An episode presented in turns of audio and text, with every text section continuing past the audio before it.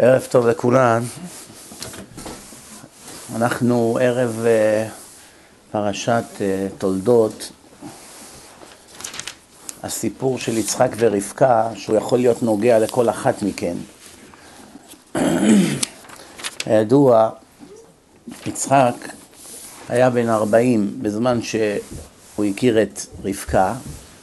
לגבי רבקה יש מחלוקת בת כמה היא הייתה. יש דעה אחת שהיא הייתה בת שלוש, ויש דעה אחת שהיא הייתה בת 12. אם היא הייתה בת 12, אז היא כבר הייתה אישה לכל דבר.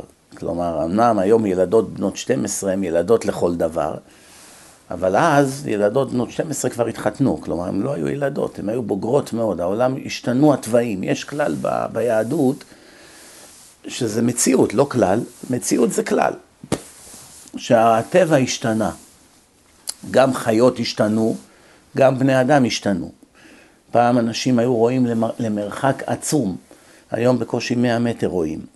הגמרא מביאה דוגמאות מרועה שיש לו חמישה כבשים פה וחמישה שם, אם זה מצטרף לתת מעשר, אחד מתוך העשרה, או שזה נחשב שני קבוצות בפני עצמן. אז הגמרא אומרת, תלוי, אם הוא רואה את שניהם מאיפה שהוא עומד, אז סימן שהם כולם בעצם קבוצה אחת. אז הגמרא שואלת, מה המרחק שאפשר לראות? אז כבר מביאים 18 קילומטר, החשבון. כמו כל מנהטן. זאת אומרת, היה, היה עומד בן אדם בארלם ורואה אנשים על הברוקלין ברידג'.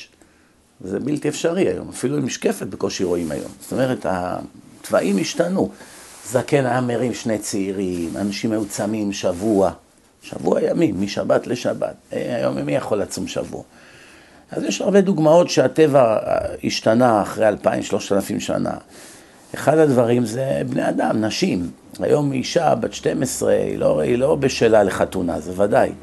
אה, אני חושב שבאף מדינה נורמלית, כל, כל אישה שתתחתן מתחת לגיל 16 זה ודאי עבירה על החוק של המדינה, כי כבר מבינים שזה לא שייך. אבל אז זה היה שייך. הסבתות שלכם, חלקם כבר התחתנו גיל 13, 14. אז רבקה, ייתכן שהיא בת 12, ואז היא בשלה לחתונה, ייתכן שהיא בת 3. נו, אז איך אפשר להתחתן עם ילדה בת 3? זה גם לשיטתם אז. אלא כתוב, לפי השיטה הזאת שהייתה בת 3, יצחק המתין לה עשר שנים. ואז היא נהייתה בת 13, ואז היא בשלה ללדת, והיא ראה שהיא לא נכנסת להיריון, אז הוא הבין שהיא עקרה. לפי השיטה השנייה, היא הייתה בת 12 והוא המתין לה עשר שנים, אז היא כבר בת 22. ואדם שנושא אישה ועשר שנים הם נשואים והיא לא מצליחה להיכנס להיריון, לעיקר הדין הוא צריך להתגרש ממנה. אף על פי שזה ממש לא פשוט, כי יש צדדים לכאן ולכאן. נגיד אדם אוהב את אשתו, היא אוהבת את בעלה, הם חיים בשלום בית, בכבוד, ביראת שמיים. כל חטאם הוא שאין להם ילדים, זה לא בידם, זה יד השם. ניסו, התפללו, רופאים, מה שלא ניסו לא הצליח. האם יגרש אותה? זה גזר דין מוות בשבילה. כי הם מיד ישאלו בשידוכים, רגע, רגע, הייתם זוגיונים, מה פתאום התגרשתם? אז הוא יגיד, טוב, מה, היא לא נכנסת להיריון כבר כל כך הרבה שנה, אז אף אחד לא ירצה להתחתן איתה. חוץ מאיזה גרוש מבוגר שכבר יש לו ילדים. הוא עוזר עליה גזר דין מוות. אז מה, מותר להיות אנוכי על ידי שמורידים אדם אחר? זו שאלה. אבל פעם, למשל, לא הייתה את הבעיה הזאת, כי היו מתחתנים עם יותר מאישה אחת. לא יכולה להביא ילדים, לא נורא, מתחתן עם עוד אחת, יביא ילדים. אבל עדיין, משאיר אותה, והכל כרגיל. אבל היום זה לא נהוג, ממילא יש בעיה, ואני מכיר כמה זוגות שעברו את העשר שנים ולא התגרשו. איך אומר, אמר לי אחד הבחורים בלוס אנג'לס, גם אם אני אמות ככה בלי ילדים, או את אשתי אני לא מגרש. חזון איש, הוא התחתן עם אישה שהיא לא הייתה מאה אחוז. בהתנהגות שלה מבחינה מנטלית. הוא הכיר אותה ביום החתונה. כמה דקות לפני החופה, הוא ראה אותה פעם ראשונה. מרוב שהוא היה במדרגה גבוהה, הוא היה פרוש מהעולם הזה. קושי אוכל, רזה, קטן, כל היום לומד. לא עניין אותו כל כך עולם הזה, לא אוכל, לא נשים, לא כל התאוות שבני אדם נורמליים חיים לפי התאוות, כן? הוא אמר לשטחן, תמצא לי רק אחת מירת שמיים גבוהה, וזהו. ובאמת, הטעות הזאת עלתה לו ביוקר, הוא סבל ממנה כל החיים. אנשים שבאו לשאול שאלות, היא גירשה אותם, הם, היו צריכים לבוא לחלון, הוא היה עונה להם מהחלון. היא הייתה לא, היא הייתה לא מאה אחוז בראש, לא מבחינת רוע. היה לה בעיות מנטליות. אה, ומה שקרה, שאלו אותו, אז למה אתה לא מגרש אותה וזה, הוא, הוא, הוא, לא, הוא לא גירש אותה ולא היו לו ילדים גם. כל חייו לא היו לו ילדים. מה רואים מכאן? שיש צדדים לכאן ולכאן. בכל אופן, אחד הדברים שרציתי להבליט, אתם יודעים, תמיד כשמדברים שיעור לנשים, אי אפשר לתת שיעור לנשים בלי לדבר על הדבר החשוב ביותר, דהיינו, מהו? צניעות. אחד שבא נותן שעה, שעה וחצי שיעור לנשים ולא דיבר מילה על צניעות, משהו אצלו לא נורמלי. ואיך ייתכן כזה דבר, מה? זה הדבר הכי חשוב לאישה, זה אפילו קודם לפני שבת, עד כדי כך, שכתוב על מחלל שבת, שהרי הוא כגוי לכל דבר. יהודי שמחלל שבת הוא נחשב כגוי. עד שיחזור בתשובה, אז הוא חוזר להיות יהודי, אבל כל עוד הוא מחלל שבת, הוא נחשב כגוי בשמיים. אם הוא, אם הוא מת, אי אפשר לקבור אותו עם שומרי שבת, צריך מחלקה לחוד. כמו שקוברים גויים מחוץ לגדר, מעבר לגדר, עושים גדר ביניהם. מה רואים מכאן? שחילול שבת זה דבר נורא.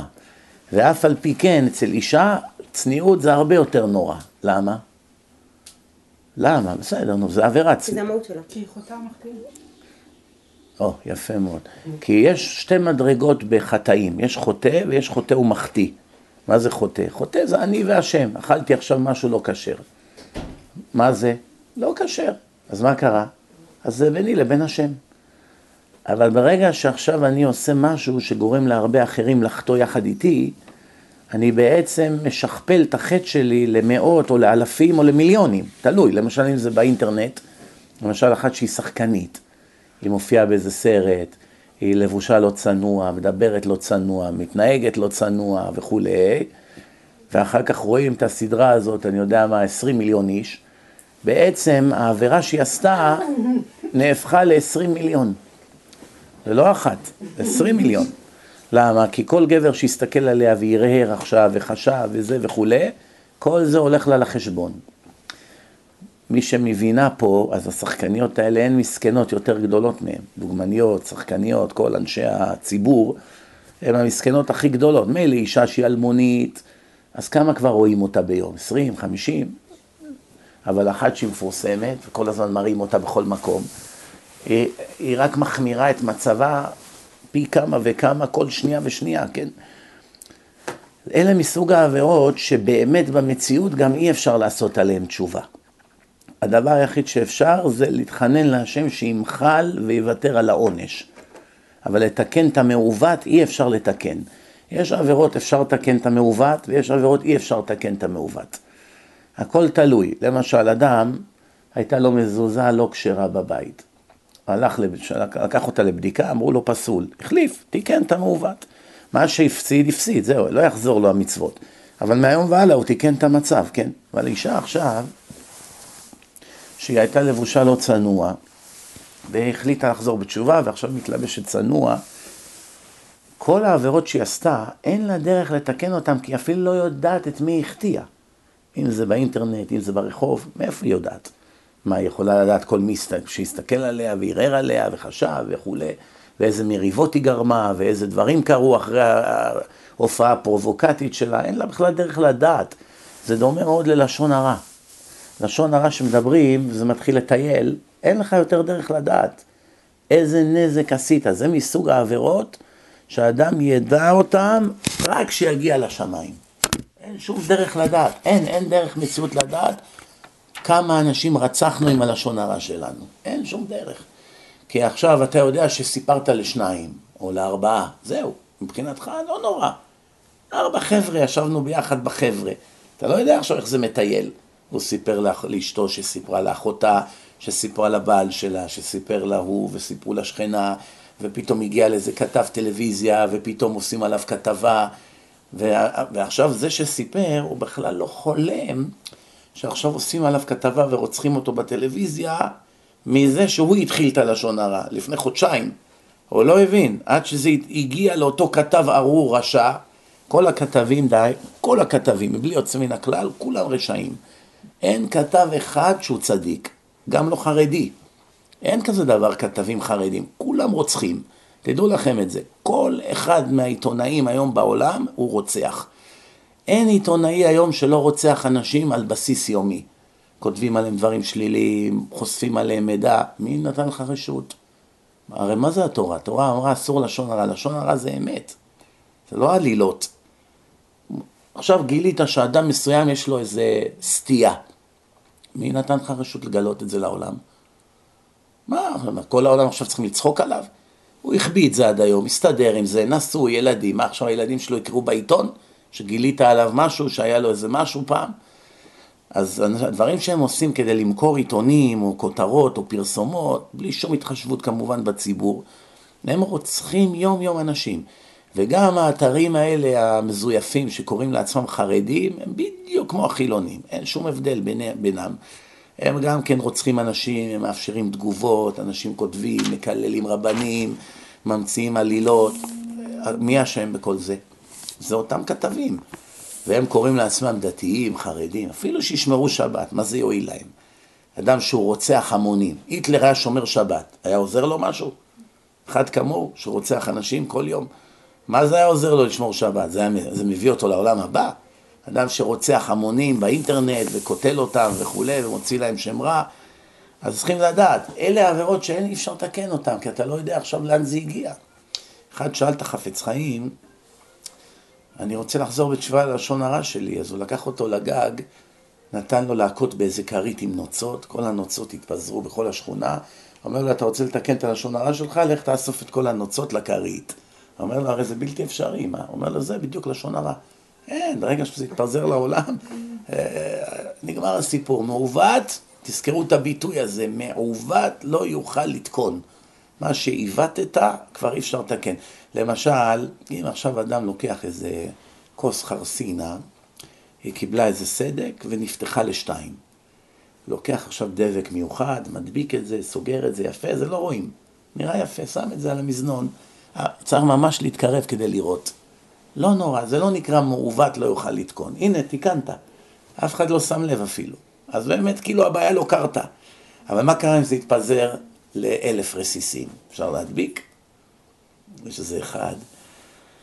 אמא, אשתו אמרה לו, אמא שלי, יש לה יום הולדת, צריכים לקנות לה מתנה. עכשיו, הוא שונא את אמא שלה.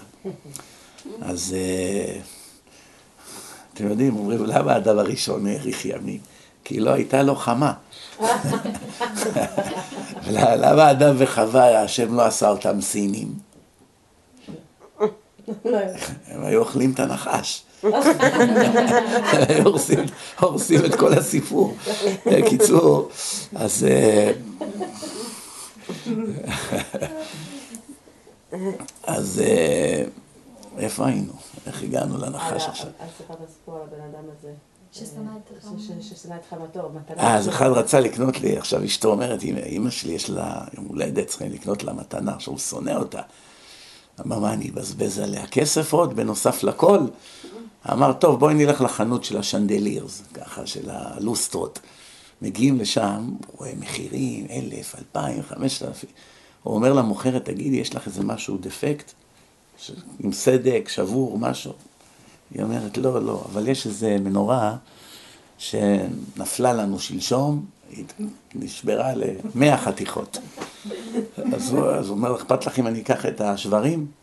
היא אומרת, אדרבה, תעשה לנו טובה, תנקה לנו את המקום. אומר לה, טוב, רק אני צריך ממך שתארזי את הכל יפה בקופסה, ואני אתן לך כתובת, ותשלחי, אני אשלם על המשלוח, ואני אתן לך גם טיפ יפה. האמא נפל המשוגע, היא עוד לא מבינה מה הולך. הוא שם איזה כרטיס, חמתי היקרה, הוא שם, אמר, הנה, אז תארזי, מחר תשלחי. היא אומרת, כן, כן, סגור. טוב. הוא אומר, אה, השתבח שמו, יצאתי לידי חובה. עכשיו חמתי תתקשר, תגיד, מה זה? שלחת לי, קניתי לך חמשת אלפים דולר. אבל זה הגיע שבור, וואו, איך הם עשו כזאת טעות, לצאת לידי חובה. אחרי כמה ימים הוא מקבל טלפון, מקללת אותו, יא נוכל. מה קרה? שלחת לי שנדליר, אה? כן, נו מה, לא יפה? שבור לאלף רסיסים. אומר, מה? זה נשבר? איך זה יכול להיות? אומרת, מטומטם, כל חתיכה עטופה בנייר. היא המטומטמת, עטפה את הכל. כן. הייתה כורדית כנראה. יש איזה כורדי אחד, הוא מסתכל על איזה קוביית קרח, והוא אומר למרוקאי, אני לא מבין מה הולך פה. הוא אומר, מה קרה? הוא אומר, אני משתגע. הוא אומר, תראה את הנזילה הזאת. הוא אומר, כן. הוא אומר, אני משתגע, מאיפה באה הנזילה? הבנתם? בקיצור, היא עטפה לו את הכל. טוב, נחזור לעניין שלנו. רגע, אבל לגבי תשובה, שמעת, עכשיו אומרים שנגיד בן אדם שחוזר בתשובה, אז הנשמה שלו משתנה, אז נגיד גם הלשון הרע שהוא בתור חילוני... אמרתי, מה שכבר עשו רע, בעצם אי אפשר לתקן. אין דרך לתקן. הנזקים נגרמו, ממשיכים להיגרם. אבל זה נשמה הרבה אחרת. פעמים שני אנשים רבו, זה התפרסם באינטרנט, הם בינתיים השלימו, התנצלו אחד בפני השני, ואנשים ממשיכים להוסיף אש למדורה, וממשיכים ולהמציא שקרים, והם כבר זוגיונים. בינתיים עוד ממשיכים לשון הרע כל העולם עשר שנים אחר כך. כל הזמן קורה. בתקשורת זה הרבה פעמים קורה. אז אי אפשר לתקן, רק מה אפשר לבקש מהשם מחילה. שבאמת השם יראה שהבן אדם הפסיק לדבר לשון הרע, או הפסיקה להחטיא את הרבים בלבוש, בהתנהגות, ובאמת כל שאר חייה היא הייתה בסדר, אז השם מרחם על הבן אדם. אומר, שמע, באמת, מעיקר הדין הוא צריך לשלם על הכל, אבל מה? כיוון שהוא באמת השתנה ונהיה אדם אחר, והוא באמת מתבייש במעשיו, יוצא שבעצם אם הוא היה יודע את חומרת מעשיו, נגיד עשר שנים קודם, אז כל העבירות האלה לא היו נגרמות. אז השם מתחשב באדם. אבל להגיד שהוא תיקן את מעשיו, דברים שבינו לבין השם עוד אפשר לתקן. דברים שעירבת את כל העולם עם זה, זהו זה. למשל, יש אדם הרס את הילדים שלו, אם זה באלימות, אם זה בהשפלות, הוריד להם את הביטחון, השפיל אותם, בייש אותם, לא לימד אותם, אני יודע מה, שם אותם בבית ספר לא טוב. עכשיו הוא בעצמו יום אחד חזר בתשובה, נהיה הדוק.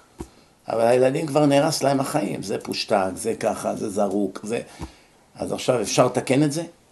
גמרנו, הוא לא יכול לתקן את זה. ההוא כבר נשוי לגויה, זה בכלל בבית סוהר, זה בכלל נרקומן, כל אחד והסיפור שלו. אז הוא עצמו נהיה צדיק, ועכשיו הוא בוכה. יש, אני מכיר איזו אישה אחת כזאת, בלוס אנג'לס. אין שבוע שהיא לא מתקשרת ובוכה לי, אין.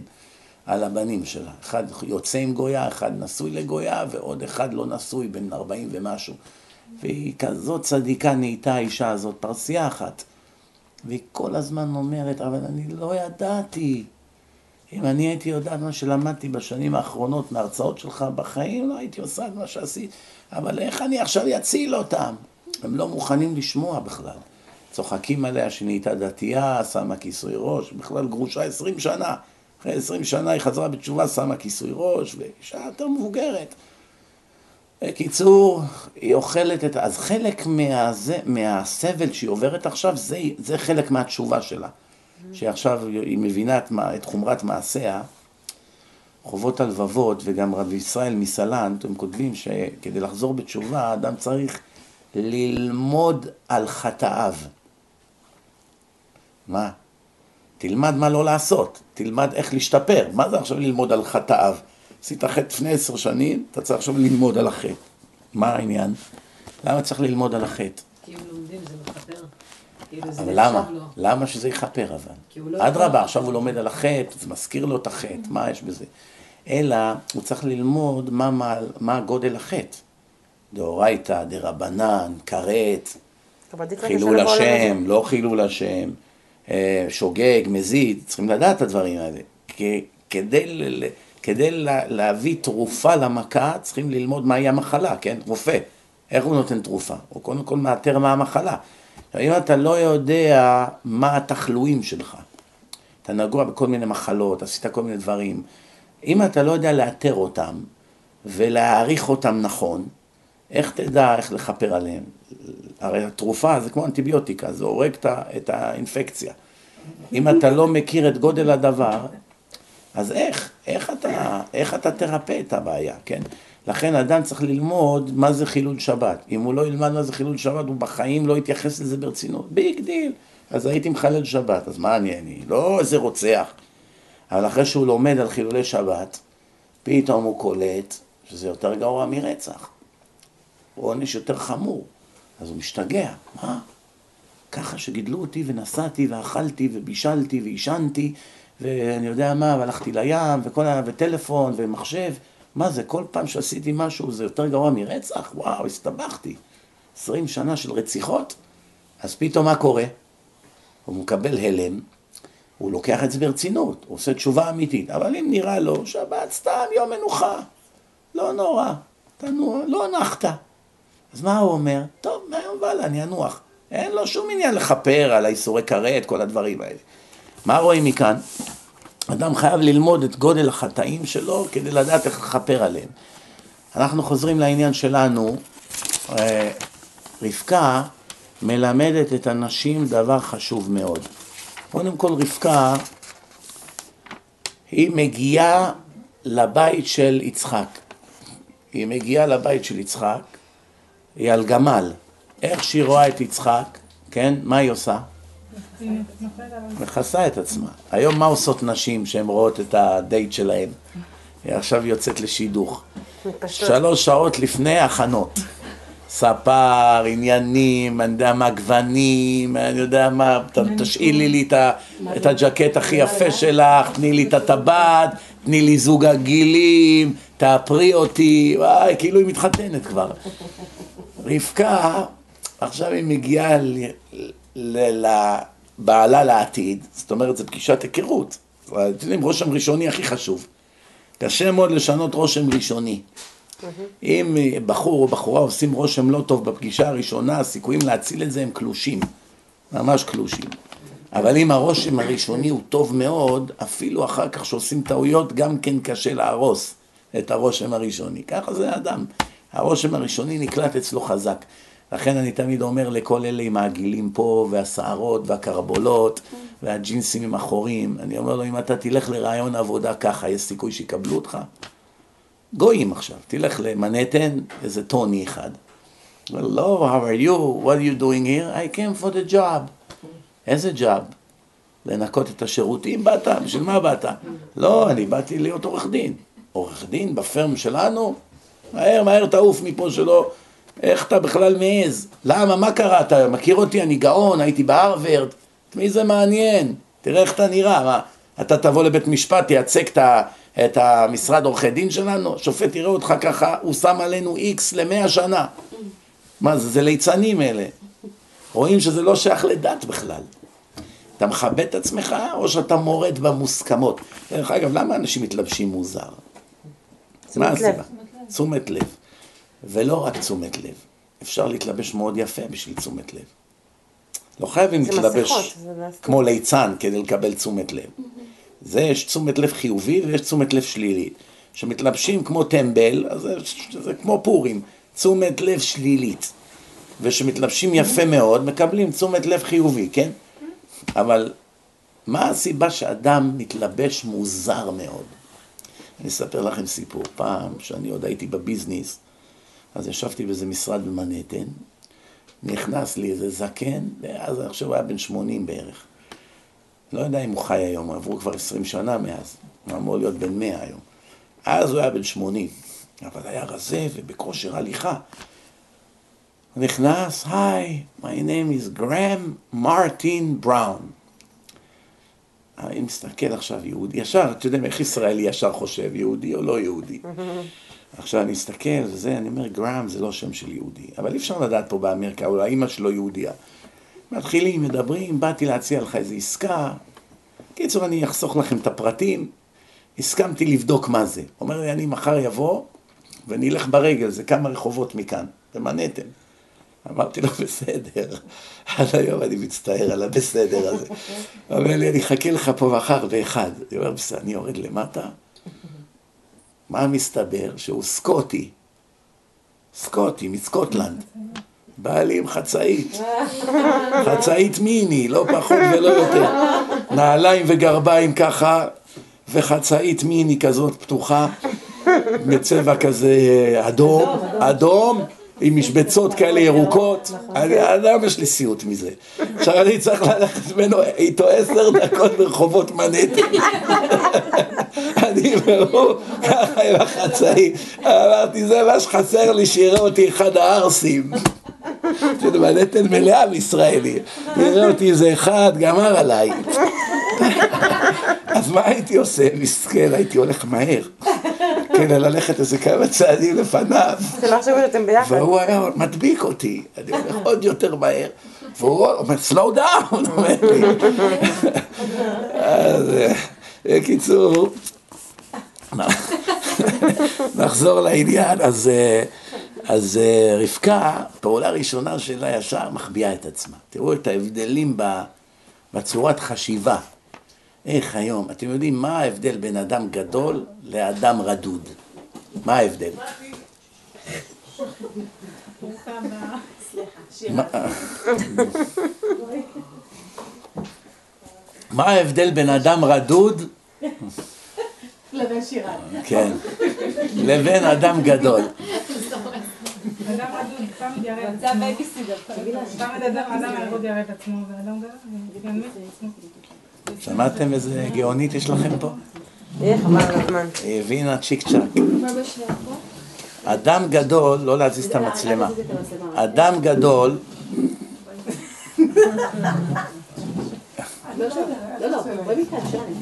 אדם גדול רבותיי, תמיד עסוק בלהחביא את המעלות שלו. ואדם קטן תמיד עסוק, תמיד עסוק בלהחביא את החסרונות שלו. הבנתם? עכשיו, אתם יודעים בארץ, כשאני הייתי נער, הארץ הייתה מחולקת לשתי קטגוריות. היה את הערסים והיה את הצפונים. זה עד היום ככה בארץ או לא? כן. גם היום יש את זה? אז אני אגיד לכם, לעוונותינו הרבים, הרי לא גדלנו במאה שערים. אז היה שני סוגי בחורות, הצפוניות והערסיות. מה היה ההבדל ביניהם? הבדל עיקרי. כסף. כשהיו הולכים לבלות, הצפוניות שהיו מלאות בכסף, כל אחת יש לה אוטו וכרטיס אשראי של אבא, כולם היו לובשות ג'ינס וחולצת טריקו. זהו. לא לך לא תכשיטים, לא פייטים, לא שמלות, לא כלום. והערסיות היו באות כאילו עכשיו מתחתנות. פייטים, חמישים אלף צבעים, שיער עשוי כזה, עגילים פה וטבעות ו... למה? יש לאדם צורך להחצין את עצמו. זאת אומרת, אם אין לו ביטחון עצמי פנימי, הוא כל הזמן עסוק בלחפות על ההרגשה הזאת.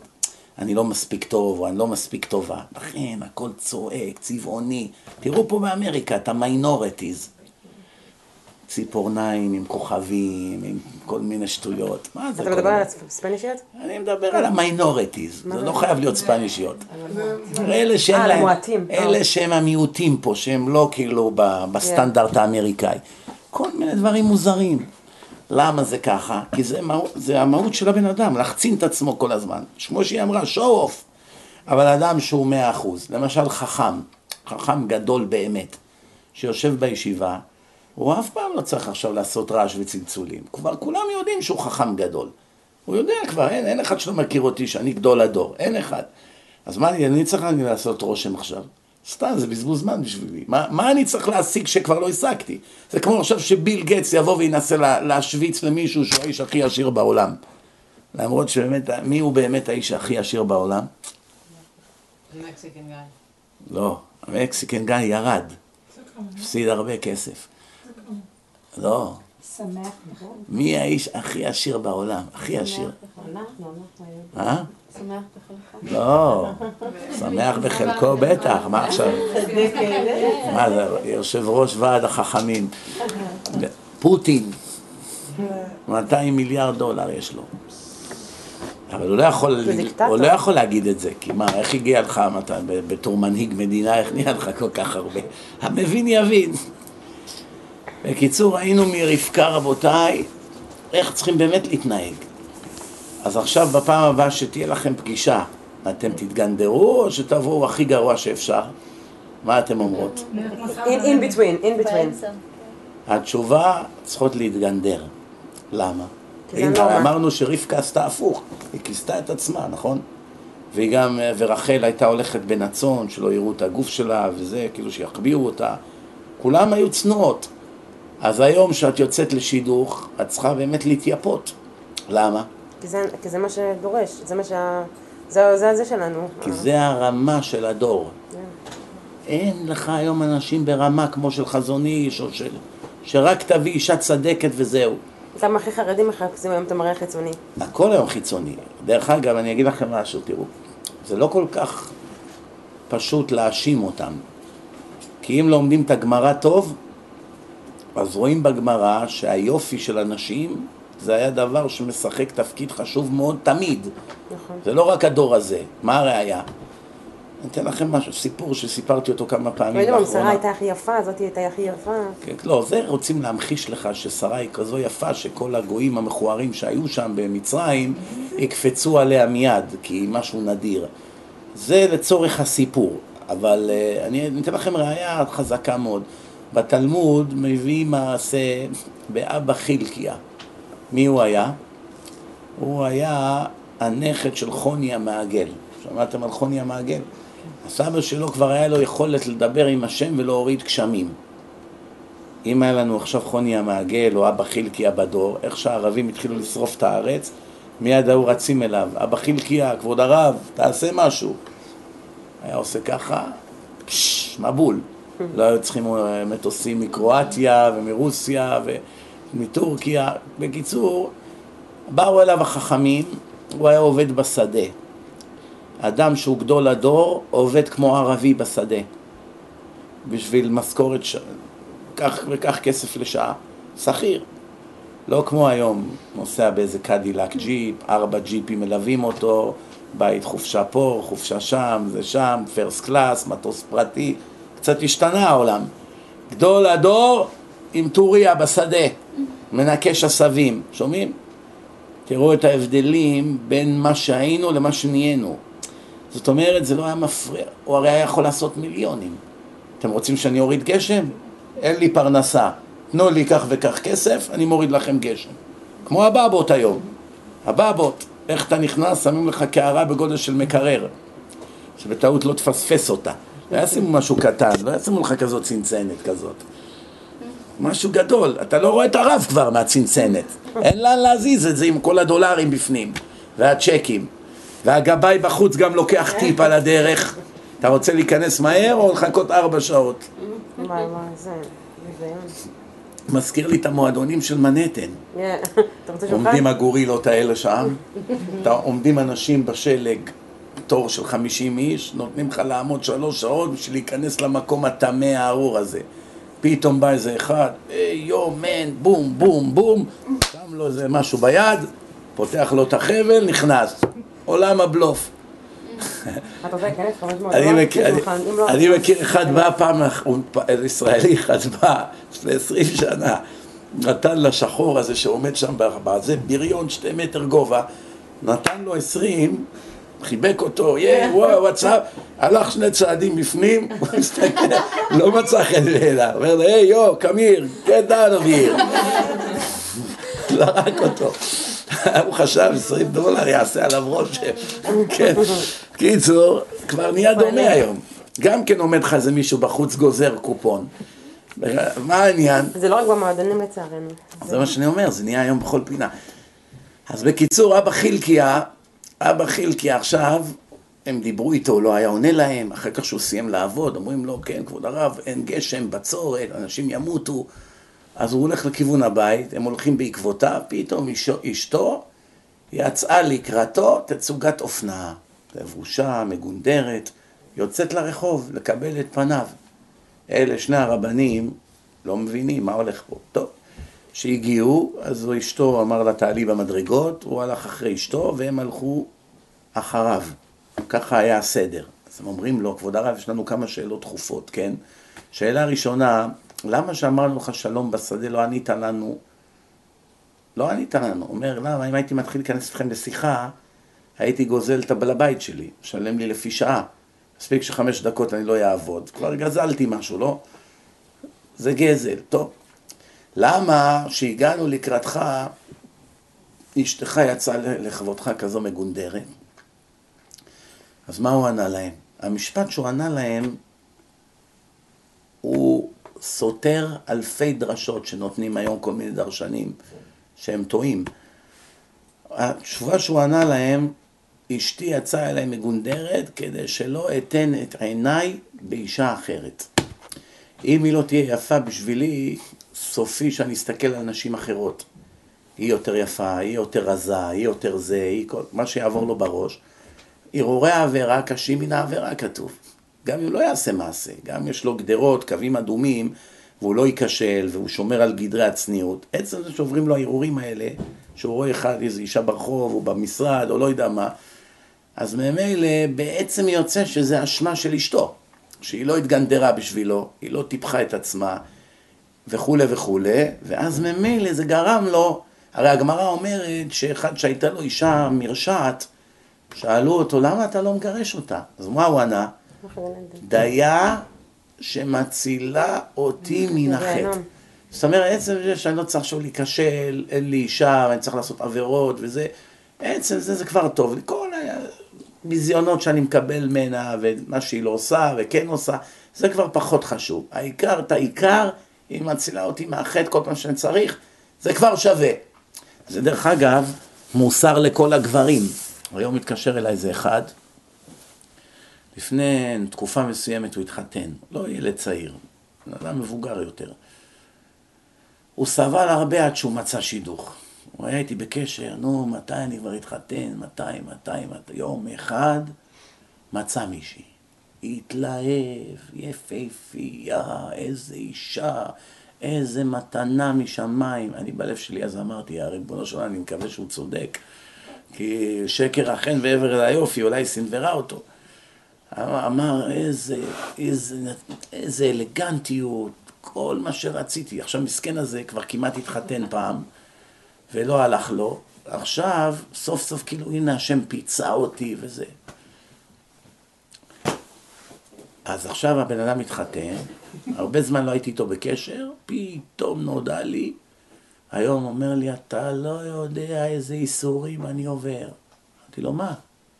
לא חלמתי אפילו על האישה, האישה הכושית אשר לקח. לא חלם. אומר לי, מה היא עושה לי? מה זה? מה זה? זה לא אישה זאת. זה... אמרתי, רגע, בתקופת ההיכרות, בתקופת ההיכרות, יצאת מגדרך. אומר, הכל היה הונאה. הונאה הכל. וואי וואי. עכשיו מסכן, מה יעשה עכשיו? קיצור, יש הרבה, הרבה נפילות פה בדברים האלה. אז הוא אמר להם, היא יוצאת לפ... לקראתי מגונדרת כדי שלא אתן עיניי באישה אחרת. אחר כך שאלו אותו, שאלו אותו אחר כך, למה, למה אשתך עלתה קודם ואתה הולך אחריה? אתה לא יודע שזה לא צנוע ללכת אחרי אישה? אפילו אשתך. אז מה הוא ענה להם? אמר להם, אז מה עדיף, שאתם תלכו אחריה? במילים אחרות הוא אומר לחכמים שהם נציגים של הבית דין לפני אלפיים שנה. זה לא בית דין של היום. זה בית דין של אנשים שהיום מחיי מתים, הרבנים הכי קדושים שהיו בהיסטוריה. אין כאלה, אין בכל העולם כאלה אנשים היום. הוא אומר להם, בפנים לא סומך עליכם שתלכו אחרי אשתי במדרגות. הם היו צריכים לענות לו, תתבייש לך חצוף, מה אתה, אנחנו חשודים בעיניך שנסתכל אחרי אשתך שהיא עולה במדרגות? מה, אנחנו גויים מהשוק? הם לא, הם לא צייצו.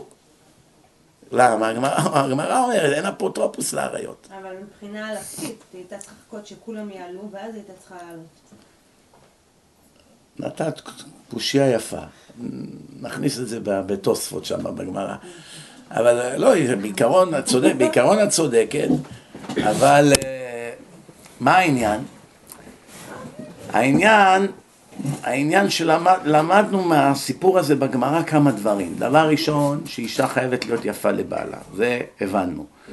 דבר שני, מתי היא צריכה להיות יפה לבעלה? לא שהיא הולכת לסופרמרקט באמצע היום או לעבודה. אז היא צריכה לשמור על פרופיל כמה שיותר נמוך, לא למשוך תשומת לב. כשבעלה בא בערב הביתה, אז זה הזמן להרשים אותו. זה דבר אחד. דבר שני, מה עוד למדנו? למדנו שאפילו הרבנים הכי גדולים בהיסטוריה יש להם יצר הרע לנשים. לא משנה כמה תורה הם לומדים, אין אפוטרופוס לאריות. ולכן שתופסים איזה מישהו מפורסם שחושדים אותו בכל מיני מעשים וכולם קופצים, מה אתה תתבייש, איך אתה חושב עליו כזה דבר, זה צדיק, זה מה, הכל הבל הבלים, אין כזה דבר. צדיקים, בענייני נשים אין צדיקים, הכל שקרים, אלא צריכים להתפלל ולהתחנן להשם שלא ניפול בפח, אין משהו אחר. ואנשים כמובן צריכות להבין את האחריות שלהם לא להוות מכשול. היום מה שקורה היום בעולם, לא מספיק המצב קשה בדור, לא מספיק הכל פרוץ אצל הגויים, גם בנות ישראל מחטיאות את הגברים. אני הרי לפני איזה שנה שחטו אותי העיתונים השמאלנים בארץ, כל כמה זמן הם נזכרים בי. אז אה, אותו זמן אני הייתי הקורבן שלהם, על מה שחטו אותי? על כמה דברים. אחד הדברים ששחטו אותי זה על איזה דרשה שנתתי לפני כמה שנים, שהסברתי שכתוב בתורה שאדם שקיים יחסים עם בעל חיים, דינו מוות. אבל גם הפרה למשל, גם אותה סוקלים. אז אני שאלתי, מילא את המשוגע הזה, הוא פסיכופת, סוקלים למוות, הורגים אותו, זה מבינים, מסוכן לחברה אחד כזה. אבל למה צריכים להרוג גם את הפרה המסכנה הזאת? לא מספיק נאנסה, גם מוציאים אותה להורג? זו הייתה הדרשה. ואז אני אמרתי, הקדוש ברוך הוא, יש שתי סיבות לזה. סיבה אחת, כל פעם שיעברו ברחוב ויראו את הפרה, יגידו, הנה זו הפרה שיצחק נכשל איתה, או משה. זו הפרה שבגללה הרגו את משה, זו הפרה שמשה אנס, זו הפרה שיצחק אנס. חילול השם, זה לא יפסיק.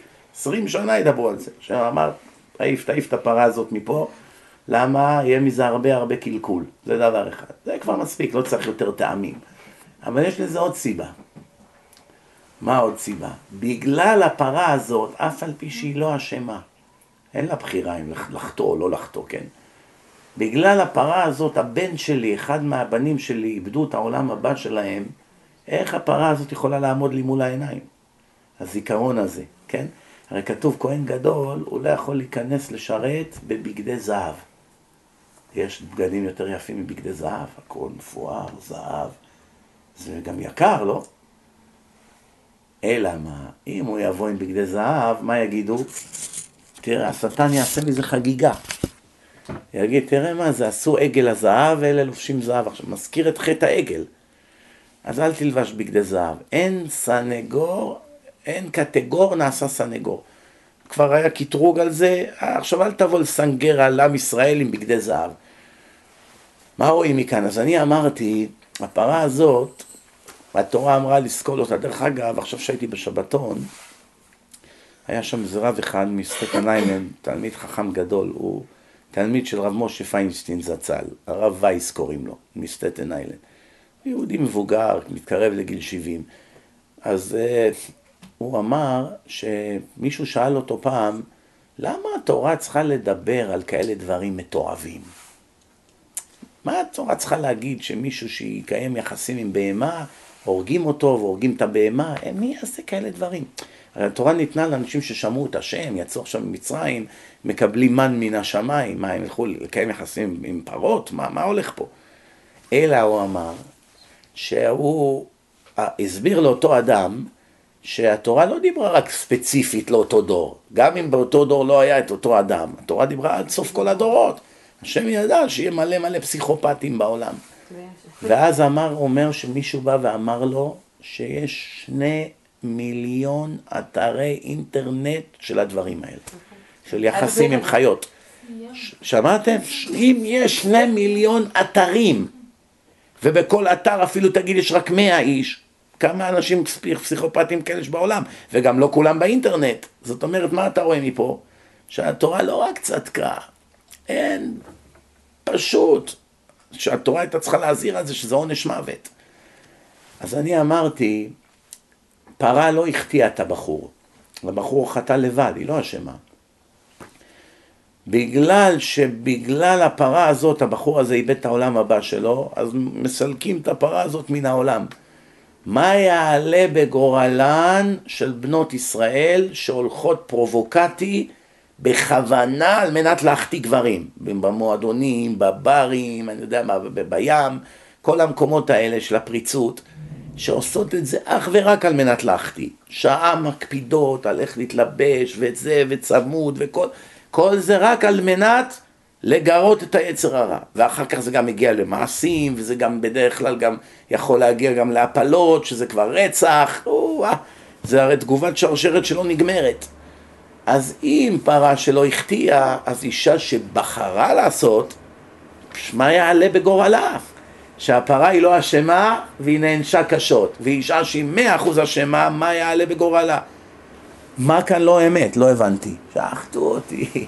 מה זה... למה? הם לא יכולים לחיות דקה עם האמת, הורג אותם. כמו עם אמנון לוי, בתוך- הוא נתפס על איזה נקודה של השאלה איתך. אמנון לוי בכלל, עשינו לו את התרגיל שהוא כבר עד, עד יום מותו הוא לא ישכח אותו. הוא בא, הוא חשב שאנחנו מטומטמים, שאנחנו לא יודעים מי הוא.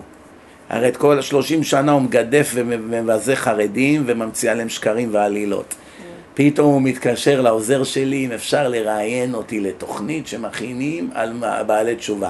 לרגע אחד נראה לכם שאני חשבתי שהוא בא לעשות איזה משהו חיובי, הרשע הזה? מה? לרגע אחד, אלא מה? אמרתי, אנחנו, איך אומרים? נכה בו במגרש שלו. אמרתי לעוזר שלי, תשמע טוב, אנחנו הולכים לרעיון, אבל אנחנו מצלמים אותו בעצמנו. אם לא, לא, לא עושים את הרעיון. הם כבר התכוננו, אולפן, הכל, מגיעים. לא נותן לנו לצלם, תודה רבה, תהיה בריא, קמים והולכים. נותן לנו לצלם, קיבלנו במה לכל החילונים בארץ, על חשבונו. מבין?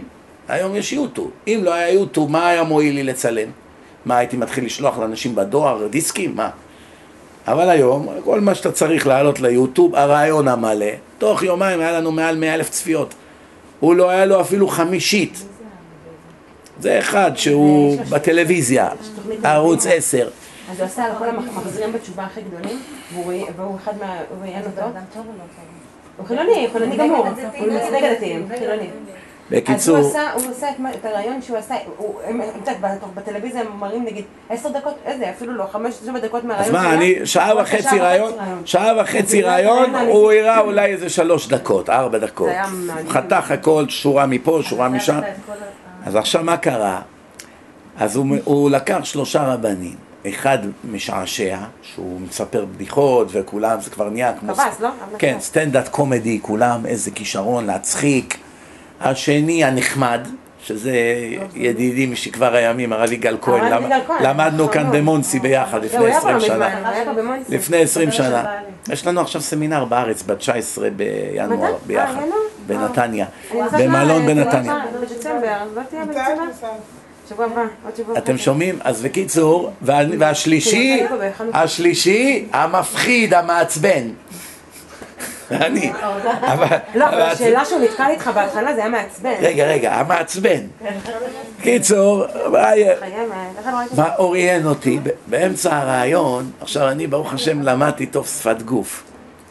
באמצע הרעיון היה איזה קטע שנתתי, אמרתי לו תן לי לדבר כמה דקות, אל תדבר.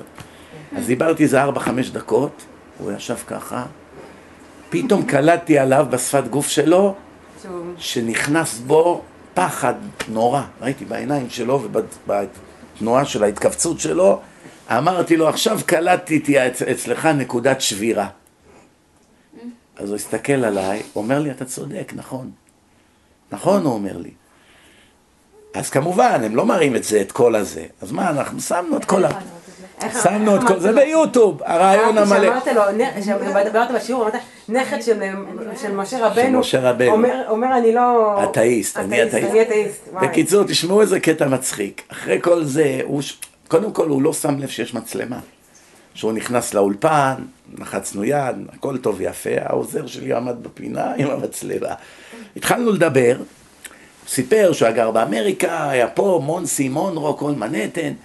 ותוך כדי שהתחלנו לדבר, מדברים, אני חושב איזה 10-20 דקות דיברנו, רק אז הוא פתאום קלט את המצלמה. פתאום באמצע הרעיון הוא אומר לי, מה זה? אני אומר לו, זה אנחנו מצלמים וזה. מה, אתה לא סומך עליי? אז לא אמרתי לו לא. אמרתי לו, לא, אל תדאג, זה לצורך אישי.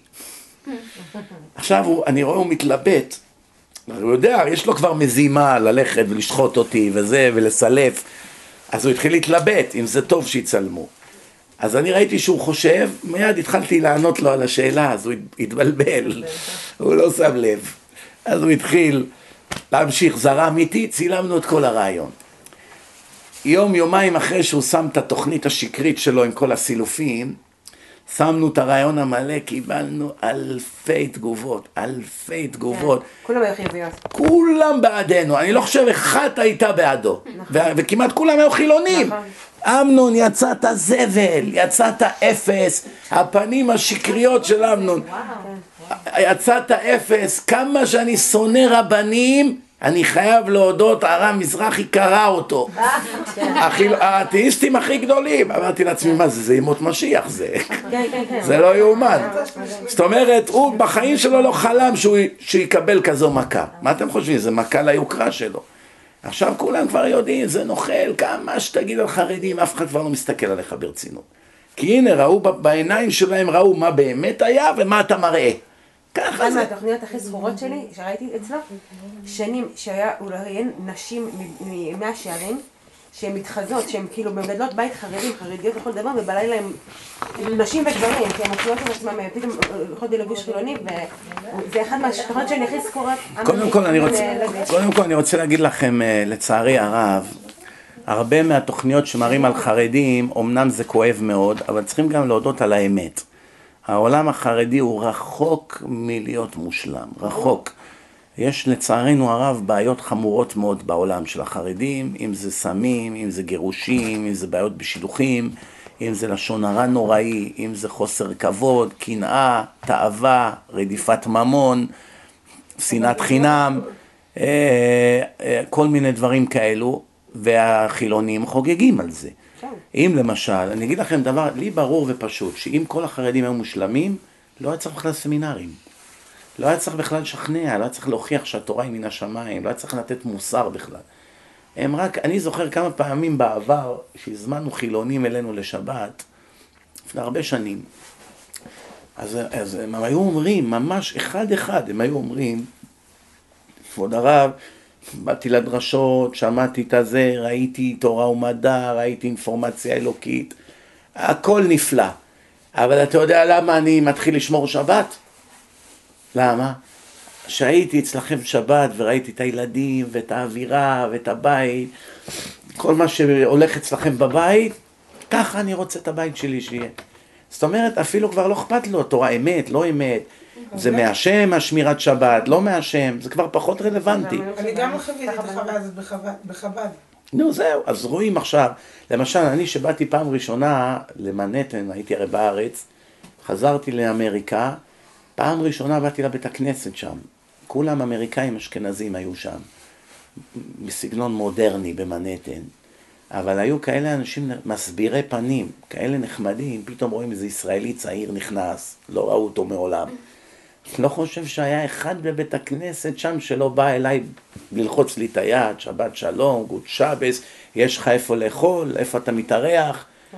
אז אמרתי לעצמי, איזה עולם מעניין זה. אם עכשיו הייתי נגיד בעולם שהייתי חי בו וזה, מי בכלל אכפת לו עכשיו יש לך איפה לאכול, לא לאכול, מי אתה בכלל, לא מכירים אותך בכלל. תגיד תודה אם יגידו לך שלום בכלל. גם דרך אגב, כשאני באתי לאמריקה, שנה, היה שנת 89. חלק מכם בטח לא נולדו עד אז. אז, אה, אז, אה, אז באתי בשנת 89, אז אני לא אשכח את זה, פעם ראשונה שהלכתי ברחוב. זה היה אה, בליטל נק, ליד גרייט נק. זה שאירח אותי, הוא הביא אותי מהשדה תעופה, הייתי בבית שלו, למחרת, הוא לקח איתי אה, לליטל נק, ואז הלכתי שם ברחוב, איזה בלוק או שניים, הוא שלח אותי לקנות לו איזה עיתון. וכל בן אדם שהיה הולך, אז היום זה כבר לא ככה. כל בן אדם שהיה הולך ברחוב היה אומר לך, how you doing? how do you do? how you doing? גויים. גויים, לא, זה ככה הייתי הולך ברחוב, כל גוי שהיה עובר, how you doing? how you doing? how do you do? אני אומר, מה הולך פה? אולי הם חושבים שאני איזה מישהו מפורסם, איזה מוכר. פתאום ראיתי שזה ביניהם גם. זאת אומרת, היה מין כזאת, תרבות כזאת, כמו שפה במונסי. בשבת, כולם שבת שלום, good Shabbos, good Shabbos. בקיצור, עולם שנעים לחיות בו. אלא מה? שיש גם את כל הבעלי תשובה, שחלק נשארו חילונים. לשים כיפה ולגדל זקן, כיפה זה בשתי דולר, זקן בחינם. חושבים שהם יגדלו איזה פאות כאלה וזקן ויעשו ככה כל מיני פרצופים וכובעים ותרבושים אז הם חושבים שהבן אדם השתנה במשהו, במה הוא השתנה? בוא תסתכל, יש, יש כאלה עשרים שנה הם בעלי תשובה צועקים, או התבודדויות, מה שאתה רק רוצה. אתה בא מדבר איתו, ארס גמור, פושטק גמור, אחרי עשרים שנה, איזה לשון, איזה דיבור, איזה... אחי, תת רמה. איך יכול להיות? מה, אתה עשרים שנה בעל תשובה ונשארת יותר גרוע ממה שהיית. יותר גרוע. מה עם כל הלימודים, עם, ה, עם המוסר? זה פשוט לא יאומן כי יסופר. אותו דבר. אותו דבר, עשרים שנה. איך זה ייתכן? התשובה היא, אם בן אדם לא מקבל על עצמו במאה אחוז לעבוד על עצמו, להשתפר במידות, בדרך ארץ, בנימוס, ביושר, באמונה, בצניעות, כל מה שצריך. אין מציאות שאתה תשתפר, גם אם תלמד תורה, זה, זה כמו כוסות רוח למת. התורה היא רק יכולה להשפיע על אדם שמקבל על עצמו להשתפר. אדם ילמד, יש, אתם יודעים כמה פרופסורים רשעים יש לתנ"ך בעולם? פרופסורים לתנ"ך. הם יודעים תנ"ך יותר מבחורי ישיבות. הם למדו את זה, דוקטורט הם עשו על זה, חמש יחידות. הוא יודע את הנביאים. תשאל היום איזה בחור בישיבה, מי זה המלך יהוא? מה לי ולא. מי הייתה איזבל? וואלה, איזבל? לא יודע. מי, מי היה אחאב? מי היה יורם? מי היה זה? אף אחד לא יודע כלום. מי יודע תנ"ך היום? בא לך הפרופסור הזה לתנ"ך, הוא גם יודע תלמוד, הוא לומד, יכול ללמד אותך תלמוד, סיגריה בשבת. גיי בכלל. כן. זה כמו המורות בבית הספר שלנו, החילוניות. כן, מה? את התנ"ך שלי, עכשיו, הייתה לבושה מזעזע, מחזיקה את התנ"ך, ומלמדת אותנו תנ"ך, וכאילו, אחר כך זה כזה כאן, והכל כזה בפרוץ, ולדעת התנ"ך. מה, לא, שהוא מיסי זוהר, יש פה איזה מורה במדרשה, שאני סיפרתי לה מה אני למדתי על אה, דוד ו...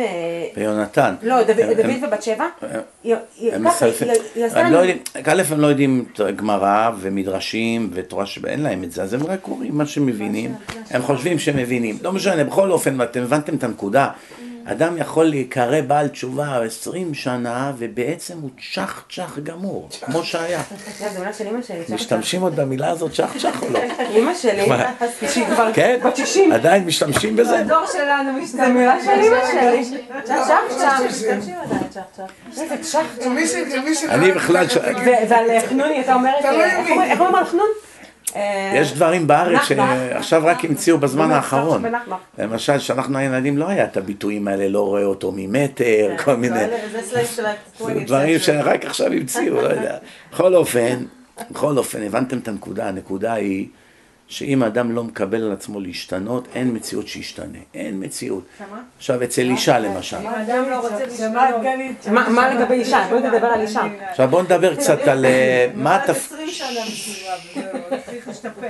קודם כל, רובכן כאן, רובכן, לא כולם, אבל רובכן כאן רווקות, ובעזרת השם עוד מעט תתחתנו. אמן, אמן, תגיד שהתחלתי. אבל אני אגיד לכם משהו, תשמעו טוב, תשמעו, תקשיבו לי טוב. יש שלוש מדרגות. מברוקלין באת עד לפה להפריע? יכולת להפריע בשלט רחוק. אתם שומעים? אז עכשיו תקשיבו לי טוב. יש שלוש מדרגות. שלוש מדרגות.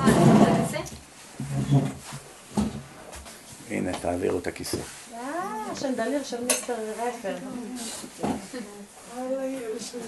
תקשיבו לי טוב, תשמעו טוב. יש שלוש מדרגות. יש רווק, יש happily married, נשוי באושר, ויש שורד. יש נשוי, נשוי בזבל. שומעים?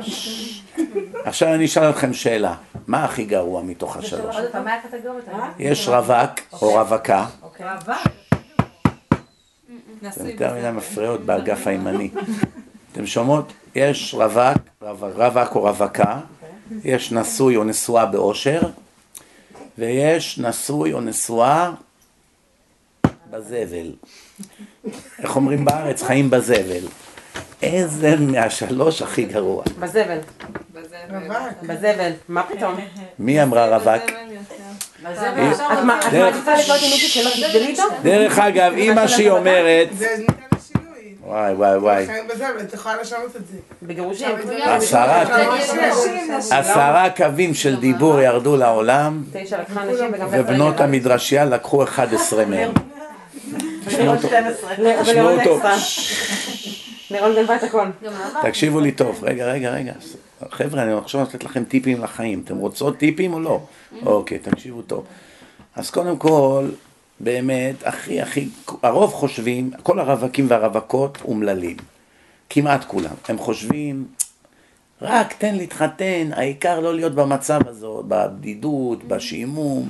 אני רוצה כבר לבוא הביתה לבשל לאיזה מישהו, לדבר עם מישהו, יש לי איזה אהוב או אהובה, כן, ככה חושבים.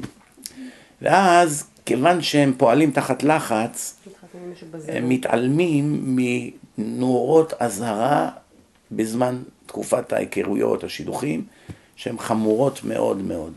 שהאדם מהצד, בר דעת, במיוחד אם הוא מבין קצת ביחסי אנוש, הוא מיד מבין שאין שום סיכוי שהשידוך הזה יצליח. מיד רואים. אבל הם לא רואים את זה, והם כיוון שהם מסונברים, וגם כמובן השטן מעוניין להפיל אותם בפח, אז הרבה מהם נופלים.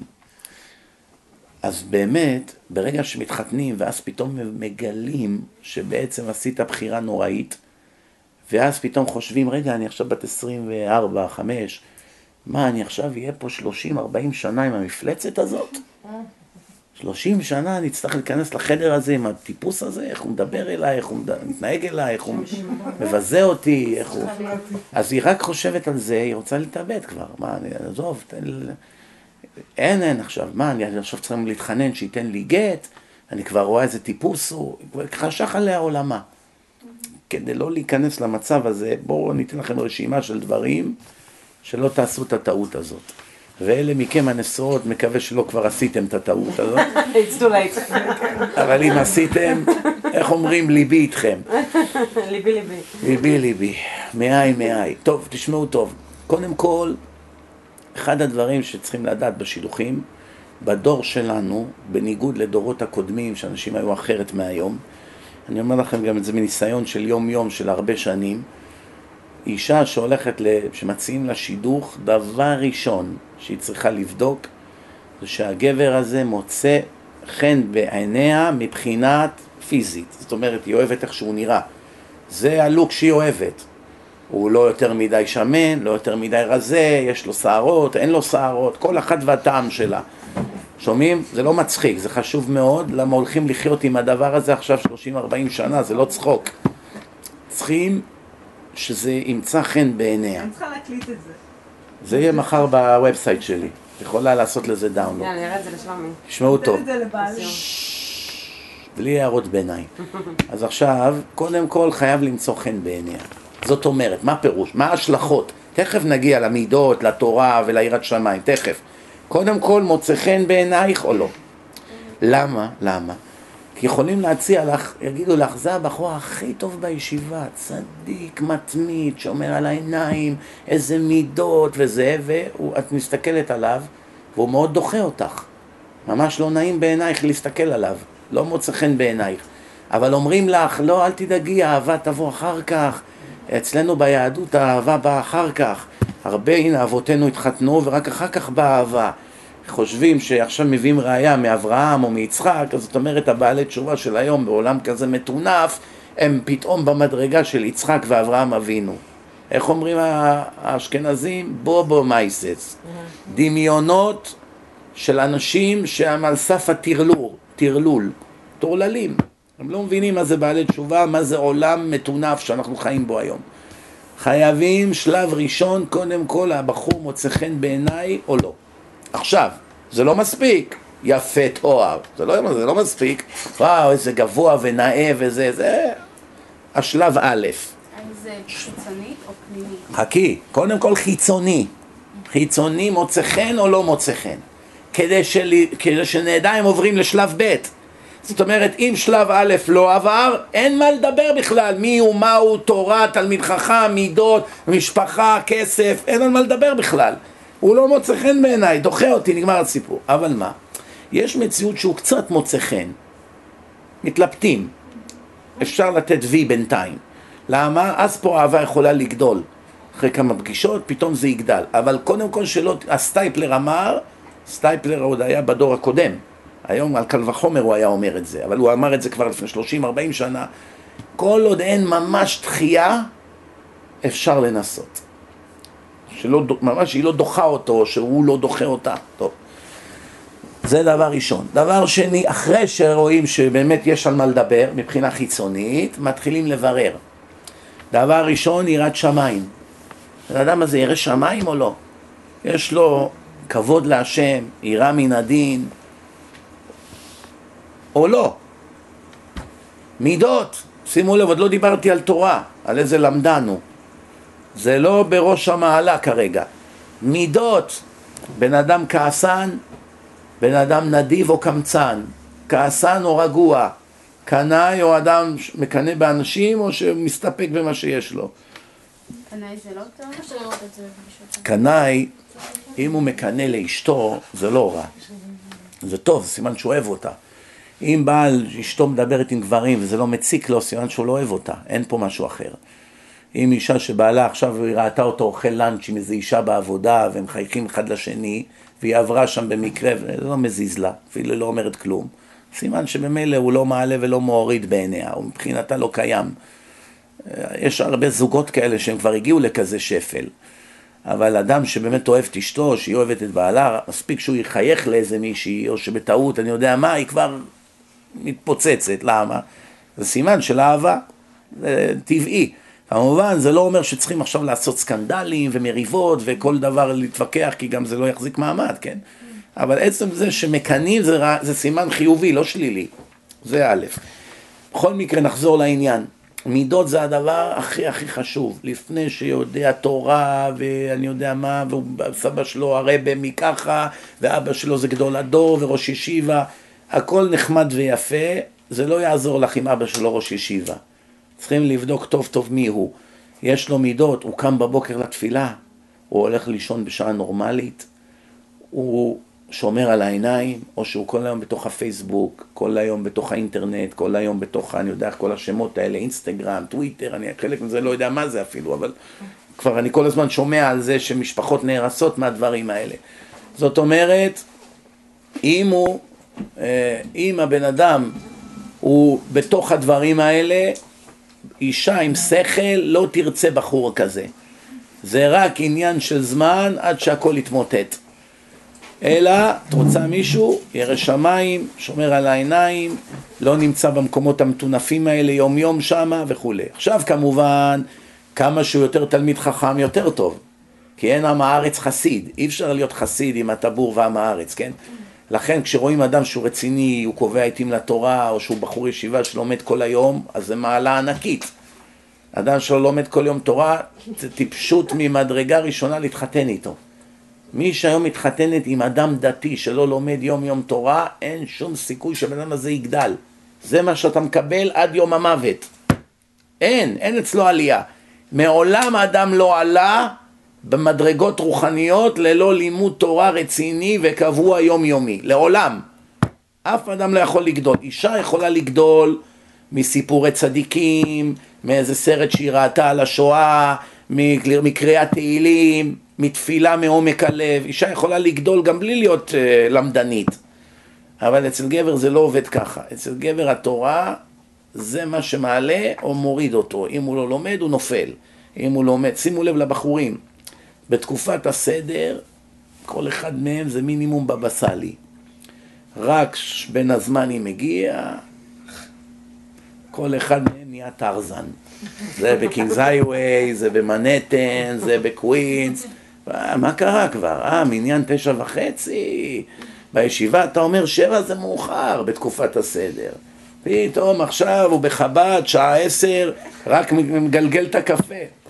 עוד מעט כבר יאכל בייגל, ועשר וחצי ייכנס לבית המדרש, יתחיל מברוך שאמר, רבע שעה תפילה. טוב מאוד, נהיה פיקניק. מה קרה? שבועיים הוא לא בישיבה, פרק עול. תראו מה זה כוח התורה. עוד מעט הוא יחזור לישיבה, שבוע, שבועיים, פשט, חזר להיות הבבא סאלי. מה רואים מכאן? את כוח התורה. לכן בעל, תגידו בשידוך, תדע, כשמציעים לכם שידוך, לומד כל יום, אחרי שראיתם איך הוא נראה, אני דעתי, יש חולקים על דעתי, אתם לא חייבים לקבל את דעתי. אני דעתי שאישה צריכה לבדוק קודם כל מי זה הבן אדם, לראות לפחות תמונה שלו איך הוא נראה, שלא יהיה סתם ביזיון ללכת לשבת איתו איזה שעה, שעה וחצי במקום, ובסוף מלכתחילה איך שהיא ראתה אותו, זה בכלל אין שום סיכוי שאני אהיה עם אחד כזה, וסתם הוא מצטער וגם עולה לו כסף, והוא גם יכול להיות, לפעמים זה מוציא אותו מהישיבה, יש רבנים שמתנגדים לזה. אומרים תשאיר את זה להשם, תבוא לפגישה, פגישה עיוורת. אני דעתי, ואני מכיר עוד כמה תלמידי חכמים שזה גם דעתם, שאין שום בעיה שיראו לפחות איזה תמונה כדי לראות אם שייך או לא. תמונה צנועה, אין בעיה. טוב, גם בש- בשידוכים, בפרופילים של השידוכים, הרבה פעמים יש תמונה צנועה, ואנשים שמים, ואז הוא אומר, או, זאת מוצאת חן בעיניי, אני ש... מוכן לנסות. זאת לא הטעם שלי, לא מוכן לנסות. שחור, לבן, בלונדיני, שיער שחור, כל אחד והטעם שלו, כן? בקיצור, אחרי שרואים, בודקים את המידות טוב טוב, את הרפרנסס. בודקים. מי זה? שואלים שאלות קשות, לא סתם שאלה וחצי כדי להיות מנומס וללכת. כבוד הרב, אתה הרב שלו בישיבה, איך הוא מתנהג? הוא סוציומט? הוא סלפיש? הוא אנוכי? או שהוא עוזר, מתחשב, מתנהג יפה לאנשים? אוהבים אותו בישיבה כולם, או שיש לו שונאים? יש לו כמה שונאים. למה? הוא טיפוס חמום מוח. נגמר השידוך. מיד, נקסט. חמום מוח, ימרר לך את החיים יום יום. למה הנעליים באמצע החדר? אתם יודעים מה הולך פה היום בעולם? אתם יודעים כמה נשים מוכות יש בעם שלנו? מקבלות אגרופים ובעיטות לבטן כל יום. לא רק אצל הערבים, אלה שהתחתנו עם הערבים בכפרים. מקבלות מכות, מכות, בחורות עם פנסים ככה בעיניים, באות עם משקפי שמש לבכות. היא מגיעה 11 בלילה אחרי שכולם יצאו מהשיעור, כדי לספר מה עובר עליה. אתם יודעים כמה נשים עגונות יש, שהבעלים מענים אותם 10-20 שנה, נותנים להם גט? נקמה. אין, לא יעזור שום דבר. צריכים להיזהר עם מי נכנסים לאותו בית. עדיף להיות רווקה, עם כל הכיף שבדבר, מאשר נשואה למפלצת. שומעים? צריכים מאוד להיזהר ממסוממים. מסוממים צריכים להיזהר מאוד מהם. גם אם כרגע הם נחשבים נקיים, נגיד עברו גמילה, לא יודע מה, תמיד יש סיכוי סביר שהם יחזרו לסמים. משבר אחד קטן, בעיה בעבודה, הוא יכול פתאום לחזור לסמים. הרואין, קוקאין, דברים כאלה. צריכים להיזהר מאוד מאנשים כאלה. למה? אין מה לעשות, זה כבר לא בידו. התחלת עם זה, רוב הסיכויים שקשה מאוד יהיה לצאת מזה. צריכים להיזהר ממהמרים. יש מהמרים. אתמול היה לי בשיעור אחד, התגרש עכשיו, הוא עובד בחברת ביטוח, הוא גנב מהלקוחות שלו, מהחשבונות שלהם כספים ללכת לקזינו. אתמול, אתמול עצרו אותו, שמו אותו בבית סוהר, היה לו נס גמור, שחררו אותו בלי ערבות, כי לא היה לו אגורה לתת ערבות. הוא היה נשאר בכלא עכשיו שישה חודשים עד המשפט. נס גמור, אי אפשר, אומר, העורך דין שלו לא האמין שזה ייתכן כזה דבר. עבירה כזאת, לגנוב כסף מחשבונות של לקוחות ושמשחררים אותך בערבות, בלי ערבות? בלי ערבות? זה לא יאומן איזה נס היה לו.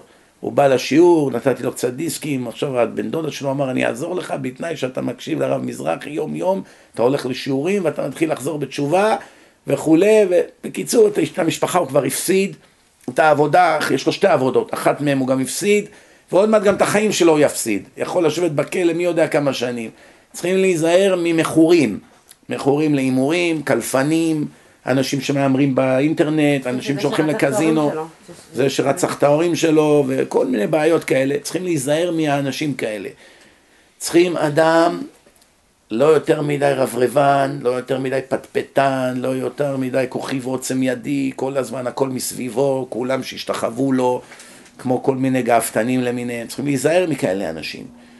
וחשוב מאוד לא להסכים להתחתן עם אדם קמצן, זהירות. לפעמים הבחורה אומרת, תראה, הוא לומד תורה, הוא בן תורה, הוא בן תוירה.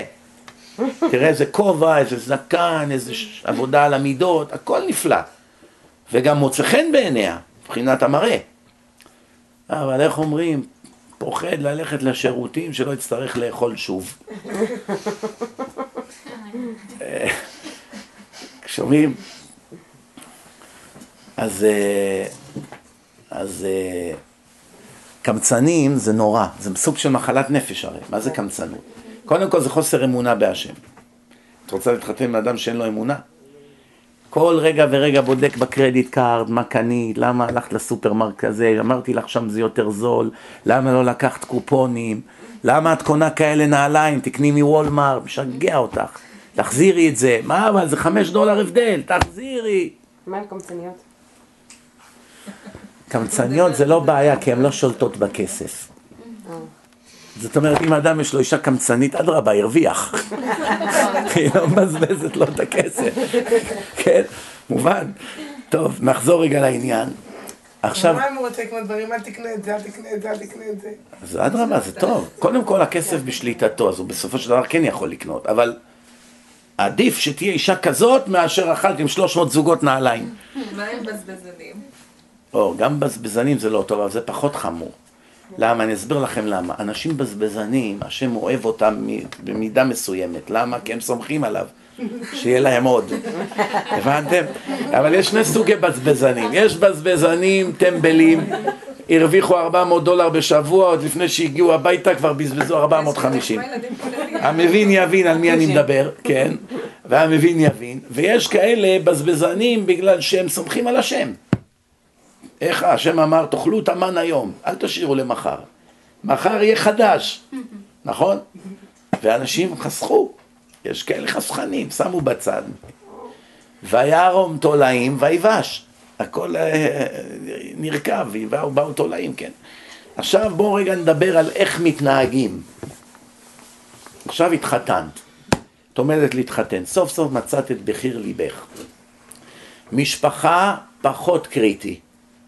קשה לקבל הכל מושלם. ברור, באמת... אם הבחור, אם הבחור הוא באמת מוצא חן בעינייך, ויש לו מידות טובות ויראת שמיים, והוא גם לומד תורה, הכל ביניכם יש כימיה, גם בשיחות והכל, ויש לכם על מה לדבר, ולא משעמם, והשיחות זורמות, זה פנטסטי. עכשיו, מה קרה, נגיד ההורים שלו גרושים? זה לא סיבה עכשיו לעשות מזה big deal. מה אתה רוצה, הכל שיהיה 100% מושלם? אז יהיה 97% מושלם. אבל זה לא כבר קריטי כל כך. אז פעם אחת תלכו לאבא, פעם אחת תלכו לאמא. או, או, יש כל מיני דברים אחרים, למשל, עדות, גזענות, כל מיני דברים, זה גם טמטום ממדרגה ראשונה. סתם פוסלים, פוסלים עדות, פוסלים זה, זה טמטום. לא רוצה כזאת ולא רוצה כזאת, ומהעדה הזאת אל תציע לי, שטויות, טיפשות. לא, אבל יש להם מנטליות. נכון. נכון? נכון, נכון, נכון מה שאת אומרת, יש מנטליות, זה נכון, אבל כל מקרה הוא לגופו של עניין.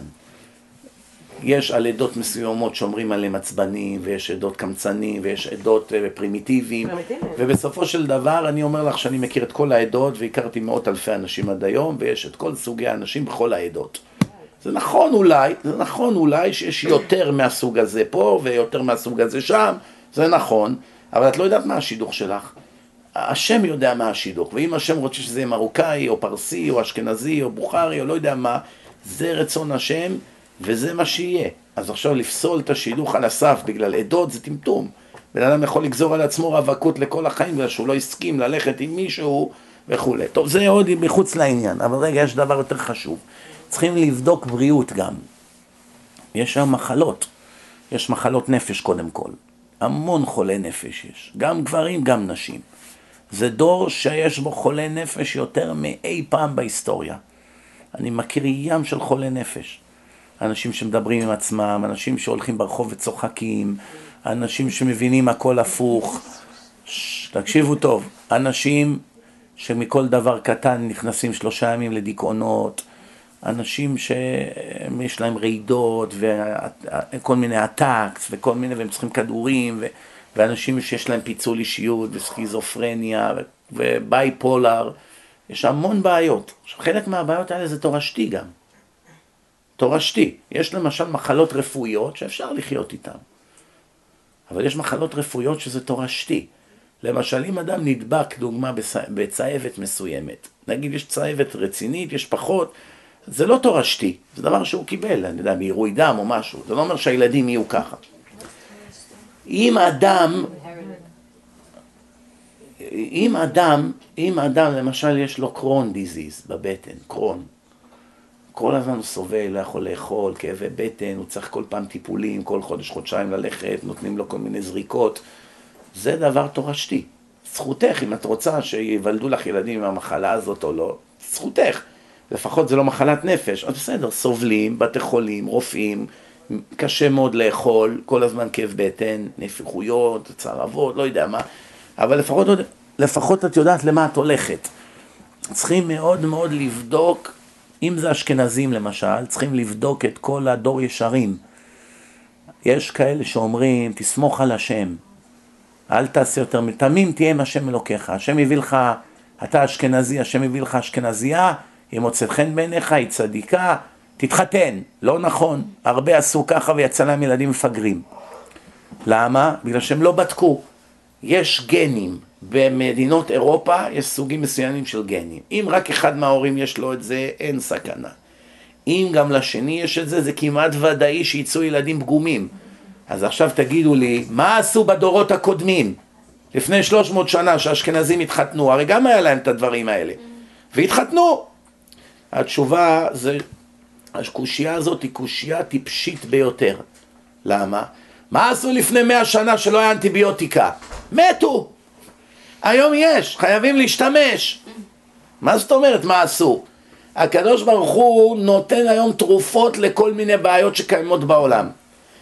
יש רפואה מתקדמת, טכנולוגיה מתקדמת, אנשים שאין להם רגליים, שמים להם פרוטזה עם מכשיר חשמלי והם ממש הולכים כמו אנשים רגילים.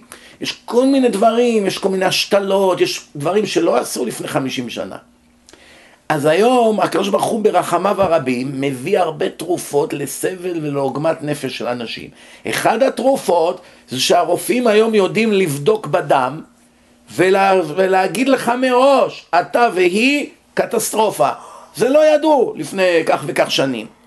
אז היום שהשם נתן לנו את הכלים, לא כדאי או מומלץ, חובה. זה יכול להיות גם אצל ספרדים באחוזים הרבה פחות חמור.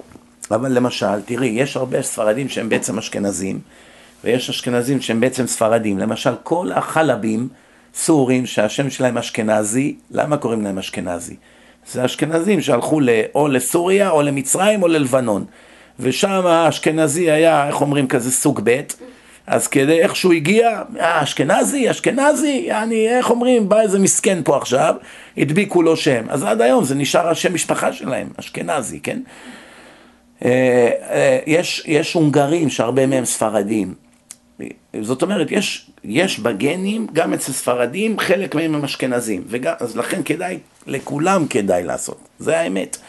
אם השם נתן את הכלים, ואתה יכול להינצל מראש לפני שאתה מתאהב ואחר כך כבר מאוחר מדי, אז אתה רואה כבר עוד לפני שאתה יוצא לפגישה עם מתאים או לפני שאתה מתארס, אז לפחות ניצלת עם כל הכאב שבדבר, תסבול חודש, יכאב לך, לפחות יהיה לך ילדים נורמליים יום אחד, כן? מה אתה רוצה, ילדים עם פיגור, ילדים עם שיתוקים, כל מיני בעיות שיש, לא עלינו. כן, אבל אם חס ושלום הקדוש ברוך הוא מביא על האדם ילד עם שיתוק, אז זה מה שהקדוש, זה התיקון של האדם הזה. של זה לא עובד ככה. מה שהשם יביא, זה לא מה שהשם יביא זה לא בידינו, זה נכון, אבל כל כלים שהשם נתן לנו לצמצם את הסיכונים, אנחנו מחויבים להשתמש בהם. יש חיסונים, חייבים להשתמש בהם. אתה לא יכול להיות חכם להגיד, אני לא אקח סיכון, יהיה בסדר, אם אני צריך למות, אני אמות, אם לא, אני לא, זה לא נכון. אם היית לוקח סיכון, לא היית מת, אם היית לוקח חיסון, לא היית מת, לא לקחת, עכשיו אתה מת. יש מציאות כזאת, לכן זה לא אני אומר, זה רב משה פיינשטיין אומר, גדול עולם. עכשיו שהשם נתן את התרופה למכה, כולם מחויבים להשתמש בה. למשל, היו חולי נפש, בייפולר, לא היה תרופה. היום יש להם תרופות, זה מאזן את הכימיקלים במוח. פעם זה לא היה. מי שהיה צריכים לאשפז אותו בכלוב, הוא מסוכן לציבור. היום נותנים להם את התרופות, אמנם זה מחליש אותם קצת והם קצת סלואו, אבל הם מתפקדים. יכול עשר שנים בלי התקפה. הוא מפסיק לקחת את התרופות, הוא יכול להפך למפלצת. הוא לקח מכונית, נוסע, דורס. מה רואים מכאן? תראו איזה דבר זה. לוקחים כדורים, הנה יש לי ידיד, הוא יש לו איזה משהו בקנה, לא יודע בדיוק, בירידה לבטן, יש לו כדור שהוא לוקח כל בוקר. אומר לי, אתה רואה את הכדור הזה? יום אחד אני שוכח, במקום אני מת. אחרי כמה שעות. כל הרופאים, כולם חד משמעית. תיזהר, שם לו אזכרות בטלפון, בבית, שלטים, על הזה. כי אפשר יום אחד פתאום תשכח, אתה מת. הוא חי עם אקדח על הראש. אומר לי, יום אחד אני לא לוקח את התרופה, אין, אני לא קם למחרת. אז מה אנחנו רואים? פעם לא היה הכדור הזה. כל מי שהיה לו את המחלה שלו היה מת, זהו. וזה זה היה נגמר. אז היום מה הוא יגיד? אני סומך על השם, אני לא אקח את התרופה, אני אחיה. אתה תמות, אתה לא תחיה. זאת אומרת, זה כמו המשל עם ההליקופטר. אחד היה באונייה וכולם טובעים, ובאו עכשיו עם אוניות, הצילו את כולם, אומרים לו, קפוץ, קפוץ לסירת הצלה. לא, לא, אני סומך על השם, השם יציל אותי. קפוץ, לא, לא, לא, אני סומך על השם. בסוף הוא מת, טבע. כולם ניצלו, הוא טבע. הוא בא לשמיים, אומר להשם, אכזבת אותי קשות, אני עבדתי על אמונה, ביטחון, הייתי בטוח שתציל אותי. אז אומר לו הקדוש ברוך הוא טיפש, שלחתי לך סירה, לא עלית. שלחתי לך הליקופטר עם סולם, לא עלית. מה רצית בדיוק? שאני ארד בעצמי, ארים אותך ככה על הידיים שלי ויוריד אותך ביבשה? שלחתי לך להציל אותך. למה לא עלית? זה אותו דבר התרופות, וזה הבדיקות, וצריכים להשתמש בזה, אוקיי?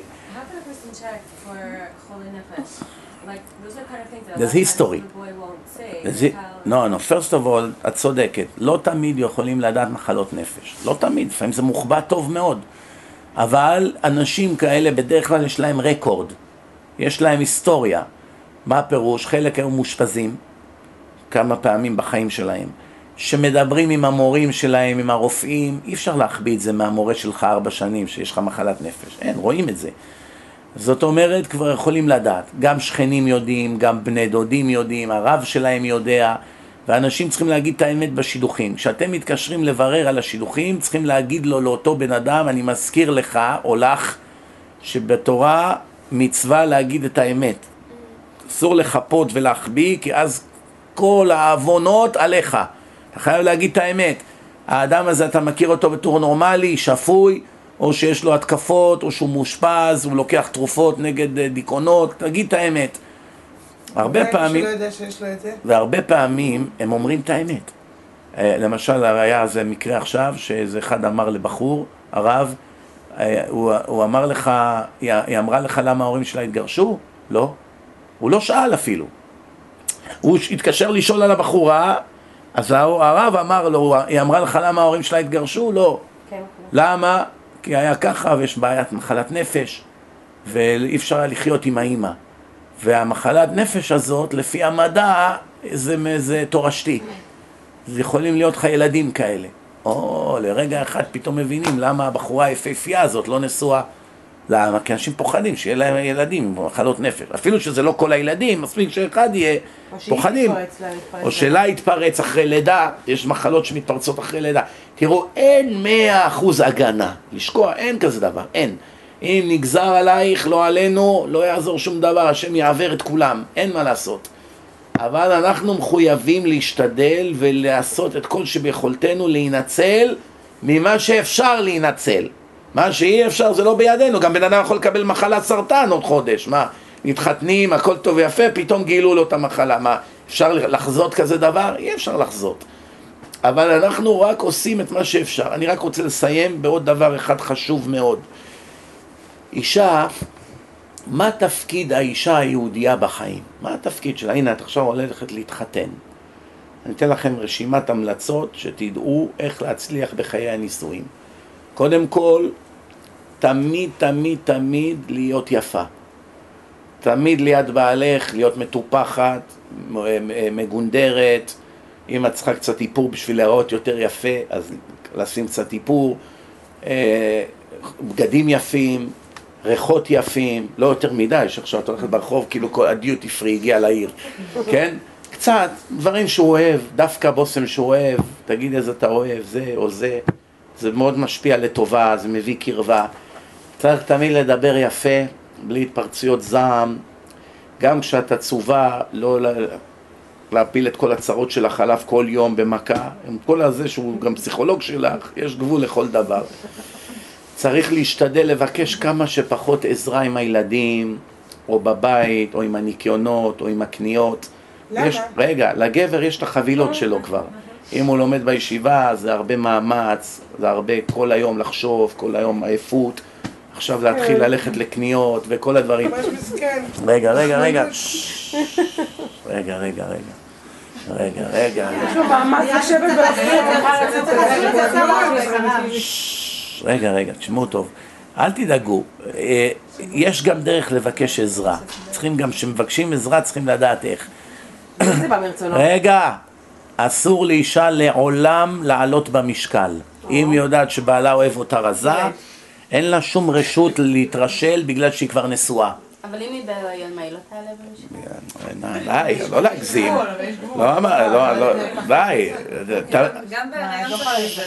לא להגזים. גם בהיריון יש, יש נשים שמנצלות את זה. יאללה, עכשיו אני בהיריון, הוא לא יגיד לי כלום. אבל הבעל מבין את זה גם. אבל יש כאלה שגם זה מה שאת חושבת.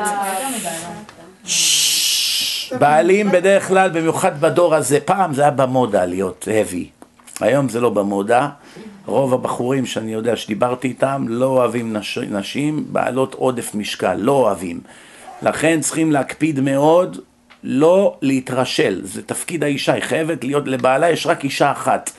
ואם הוא ימאס בה והיא תגעיל אותו, זה סוף הנישואים כמעט. יכול להיות שהוא יגור איתה כמו roommates, אבל איך אמר לי הבחור היום? היא נגרעה להיכנס הביתה. זה נורא, שאתה שומע את זה, זה צמרמורת בכל הגוף. איך בתקופה קצרה בחורה יכולה להביא את, הבע... את הבעל שלה לכזה גועל ממנה? איך? אחד הדברים זה מה שאמרתי, אין מה לעשות. חזון איש היה אחד בדור, שניים. רוב הבחורים שאתם תכירו, הם, איך אומרים, החזון איש והם, אין אפילו קשר מקרי ביניהם, כן? הם לא ברמות האלה, והם כן, כן אכפת להם, ש- כן אכפת להם. עכשיו, עוד דבר, תמיד אישה חייבת להיות נקייה. נקייה, מה פירוש? כל יום להתקלח, אפילו בחורף, כל יום. לא לאכול שום, לא לאכול חילבה, לא לאכול אמבה. אני נותן לכם עצות, תיקחו כן, טוב, לא טוב, איך אבל זה אומרים? אינדיבידואל לכל גבר, מה זאת אומרת? תקשיבו לי טוב, תקשיבו לי טוב, כל מה שאני אומר לכם זה גמרות מפורשות. רב חיסדא אמר לבנות שלו, לימד אותם איך להתנהג באינטימיות עם בעליהם. באינטימיות. רגע, ואחד הדברים שהוא לימד אותם, לעולם לא לאכול מאכלים שמביאים ריח בגוף. וכולם יודעים שחילבה ואמבה וזה, איך אומרים, זה בושם לא, אבל יש- שלא בא מהדיוטי פרי. יש אנשים שזה משפיע עליהם ויש אנשים שזה פחות משפיע עליהם. רגע, רגע, רגע, כל, גם מה שהבעל אומר לאשתו, ברוב המקרים זה לא נכון. אם אישה תגיד לבעלה, אכפת לך שאני אוכלת חילבה? מה הוא יגיד לה? כן, זה מגעיל אותי? בדרך כלל הוא מתבייש, אז הוא לא יגיד לה כלום.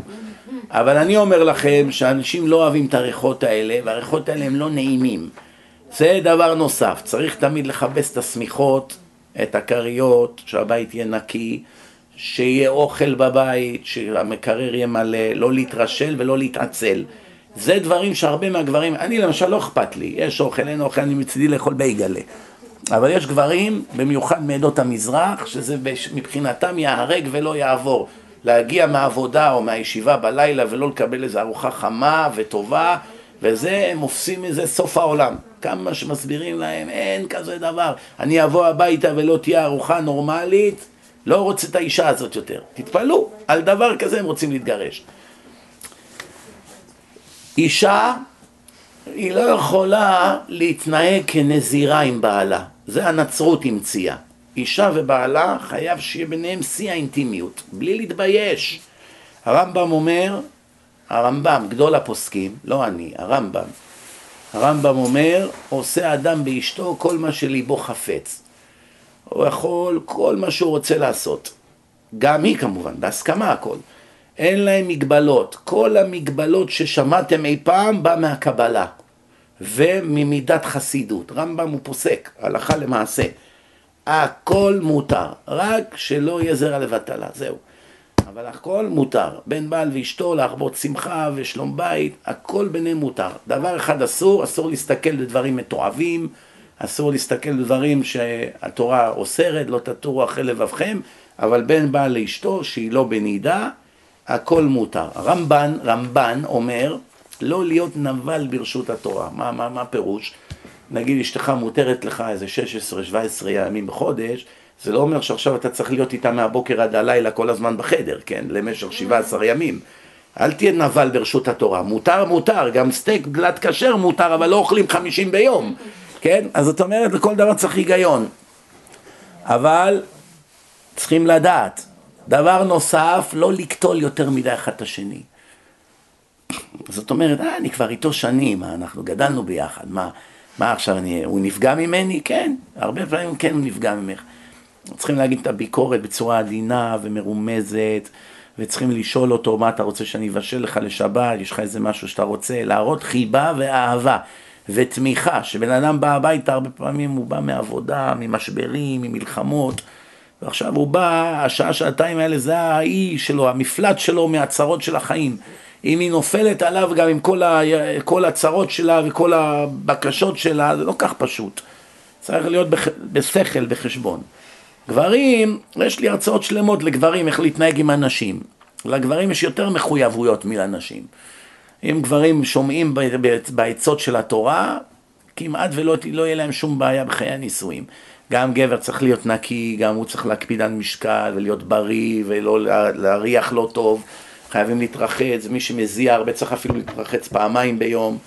גם בבגדים, בבגדים צריך, למשל, יש דברים שזה כבר קו אדום. אם גבר אומר לאשתו להתלבש לא צנוע, אסור לה לשמוע בקולו, בגלל שהוא אוהב את זה. אני מוכנה להתלבש בשבילך בחדר ככה, זה ביני לבינך, אני לא אלך ככה לחתונה. לא, לא, הנה זה צמוד, יפה, נחמד, אל תתלבשי עכשיו כמו סבתא שלך. יש הלכה, בהלכה לא מתפשרים, לא לטעות. לא להגיד, אה, שלום בית, שלום בית, כנסי לאוטו בשבת, שלום בית. מה פתאום? יש גבול. אלה שמתירות פאות, לפי אותם פוסקים שמתירים פאות, כמובן פאות צנועות, לא האלה, אתם יודעים, שאי אפשר להיכנס סתם בדלת מרוב הנפיחות. אלא משהו צנוע, ואלה שהולכות לשיטת רבם שלא מתיר פאות, אז אתם יודעות איך לכסות את הראש, לא צריך לספר לכם כבר. יש עוד שאלות לפני שמסיימים? אני חושבת שהיה איזה אני אגיד לכם, אני רוצה לסכם לפני שאתם חושבות על איזה שאלות. קודם כל תדעו שזה זכות ענקית להיות במדרשייה, זכות ענקית. גם בזכות זה יש לך סיכוי לקבל שידוך הרבה יותר טוב, כי הבחורי ישיבה הם מעדיפים למצוא בחורה ממדרשייה מאשר מהאינטרנט, מאתרי שידוכים. כולם אומרים את זה, כולם. תגיד, במדרשייה איזה מישהי בשבילי? אתה הולך לשם לתת שיעורים, אתה יכול להגיד לי? הוא לא שואל, תגיד, באתרי אינטרנט אני יכול למצוא איזה מישהו, הוא יודע, משם לא תבוא הישועה, כן? אלא אנשים יודעים, לכן זאת אומרת, הבחורים הטובים, הבעלי תשובה הרציניים, המציאס, כמו שאומרים, הם יבואו אליכן. כי אין הרבה נשים טובות שהן לומדות במדרשייה ועובדות על עצמן ובאות לשיעורים כל ערב. חוץ מזה, מה רע פה? נחמד מאוד. נראה נחמדה. ואדרבה, זה דרך אגב גם בשבילכם טירונות לחיים. שחיות כמה בנות בבית, כל אחת צריכה לעבוד על המידות, עזרה לזולת, לא להיות סוציומטית, להשתתף בניקיונות, בקניות, אני יודע מה, לנחם אחת את השנייה ברגע של משבר. יש בזה הרבה מעלות לחיים. מחר את תצטרכי לעשות את זה עם הילדים, עם הבנות, עם בעלך, אני יודע, עם כל מיני דברים שיעצוצו לך בחיים. זה בית ספר לחיים. וגם אין לזה שום סתירה, את יכולה למצוא עבודה, לעבוד ביום, להתפרנס, הכל כרגיל, במקום להיות ב- בלילה במנהטן או קווינס או ברוקלין, שם, השם ירחם מה הולך שם, מקום נחמד, שקט, צנוע, ממש נפלא. אני חושב שזה טיפשות לוותר על ההזדמנות הזאת. אדרבה, אם יש לכם עוד חברות, תשכנעו אותם לבוא לפה, כדאי לכם מאוד. אה, יש שאלות לפני שמסיימים? לא, רק לשאלה למה לא צריך להגיד להם לעזור. לא אמרתי שלא צריך להגיד לעזור, אמרתי צריך לדעת איך לבקש עזרה. ברגע שנופלים על הבעל ברשימת דרישות, תעזור לי, תחליף חיתולים, תלך לקנות, תעשה לי ככה, תנקה, אני לא יכולה, אני זה, כל הזמן הוא רק שומע את זה, נשבר לו בסוף. אומר, מה אני? אני לקחתי לעצמי עכשיו אחת שאני הבייביסיטר שלה? כן? צריך להגיד למשל, את רוצה להגיד לבעלך שאת צריכה עזרה בקניות לשבת. מוישי, אכפת לך לעזור לי, לעזור לי עם הקניות, אני לא אצליח, אני לא, אני, יש לי כמה דברים לעשות. בא לך, רק אם בא לך. כבר לא נעים לו להגיד לא. אבל יש ככה אחת, מוישי, מה אתה חושב, אני משרתת פה? בוא מהר, תלך לסופרמרקט, קח גם את הילדים איתך, נשבר לי כבר. אתה רוצה אורחים לשבת? אם לא, אני מבטלת את כולם. פעם ראשונה, פעמיים זה עובד, אחרי זה אומר, איפה נפלתי? הבנתם? אבל מה אם אמרת לא, כאילו לא שיעזור בניקיונות, אבל אם זה בא מה- מהרצון שלו, כאילו אם זה בא, אז בא- אז לא, מצא כאילו צדיק. זה, זה אופי של בן צדיק, אדם. טוב מאוד, מצוין. לא, לא לנצל. מצוין, אם יש לך כזה בעל שגם עוזר ומתנדב, חשוב לו שיהיה ניקיון, שזה, וזה, זכית, אבל אוקיי. אבל אני אומר, לא לכפות בכוח, הכל במלחמות, בכוח. גם צריכים שהכתובה תהיה בבית. למה? זה לא אצל האמא, או אצל שמעתי אימא, את זה. או אצל האימא או בבית, או אצלך, בחזקתך. אם זה. בבית, כן, אם זה, כן, אצל האשכנזים זה יותר חמור מהספרדים. אם הם איבדו את הכתובה.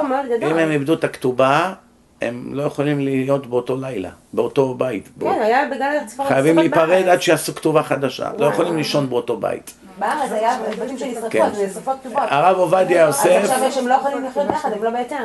אבל, אבל, אבל אם עכשיו, אם נגיד אימא שלי, כאילו נגיד היא חיה בארץ, אז זה בסדר שהכתובה אצלה?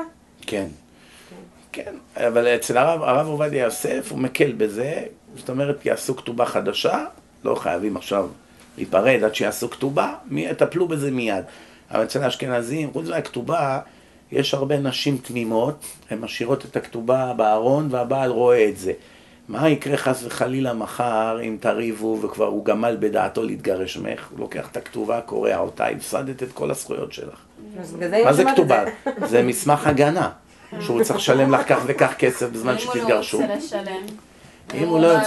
זה, כשמגיעים לבית דין, אז כבר מגיעים לפשרות. לא, בדרך כלל לא מיישמים את הכתובה. מתחלקים בבית, רואים מה יש לו, מה אין לו, מגיעים לפשרה וגומרים עניין. אבל נאמר ולא הצליחו להגיע לפשרה, הכתובה זה מסמך ליגלי, אפילו בבית משפט חילוני. היא באה ואומרת, אני תובעת אותו לכתובה, הוא התחייב לי פה עם שני עדים. בבית משפט חילוני הם חייבים להתייחס לזה, הם לא יכולים שלא להתייחס לזה. ואיך הם יוציאו ממנו את הכסף? בכוח, אל תדאגי, ישימו מודעות בבתי כנסת שהבן אדם הזה מורד בבית דין ולא משלם ו, ו, וזה, הוא כבר, י- כבר ידעו איך להוציא ממנו את הכסף. למרות שיש כאלה, הם לא יכולים לשלוח אותו לכלא כי הוא לא שילם. בארץ שולחים לכלא וגם פה מי שלא משלם מזונות שולחים אותו לכלא, כן. יש הרבה פעמים סיפורים שנגיד יש זוגות שהבעל הולך, הבן זוג הולך לישיבה, מתחזק, והאישה לא כל כך מתחזקת, והם עדיין רוצים לשמור על הזוגיות שלהם, כאילו להתחתן, או ההפך, שהבחורה נמצאת במדרשייה כלשהי אה, פה בארץ ומתחזקת, ויש בן זוג שפחות מתחזק.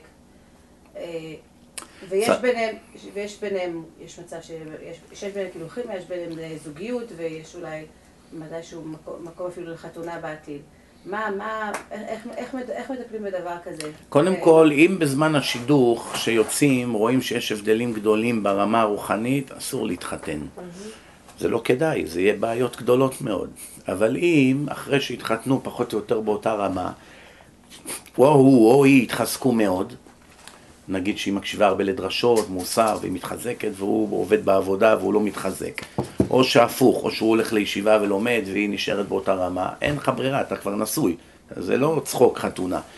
אז רק במקרים ממש בודדים צריכים להתגרש. מקרים בודדים.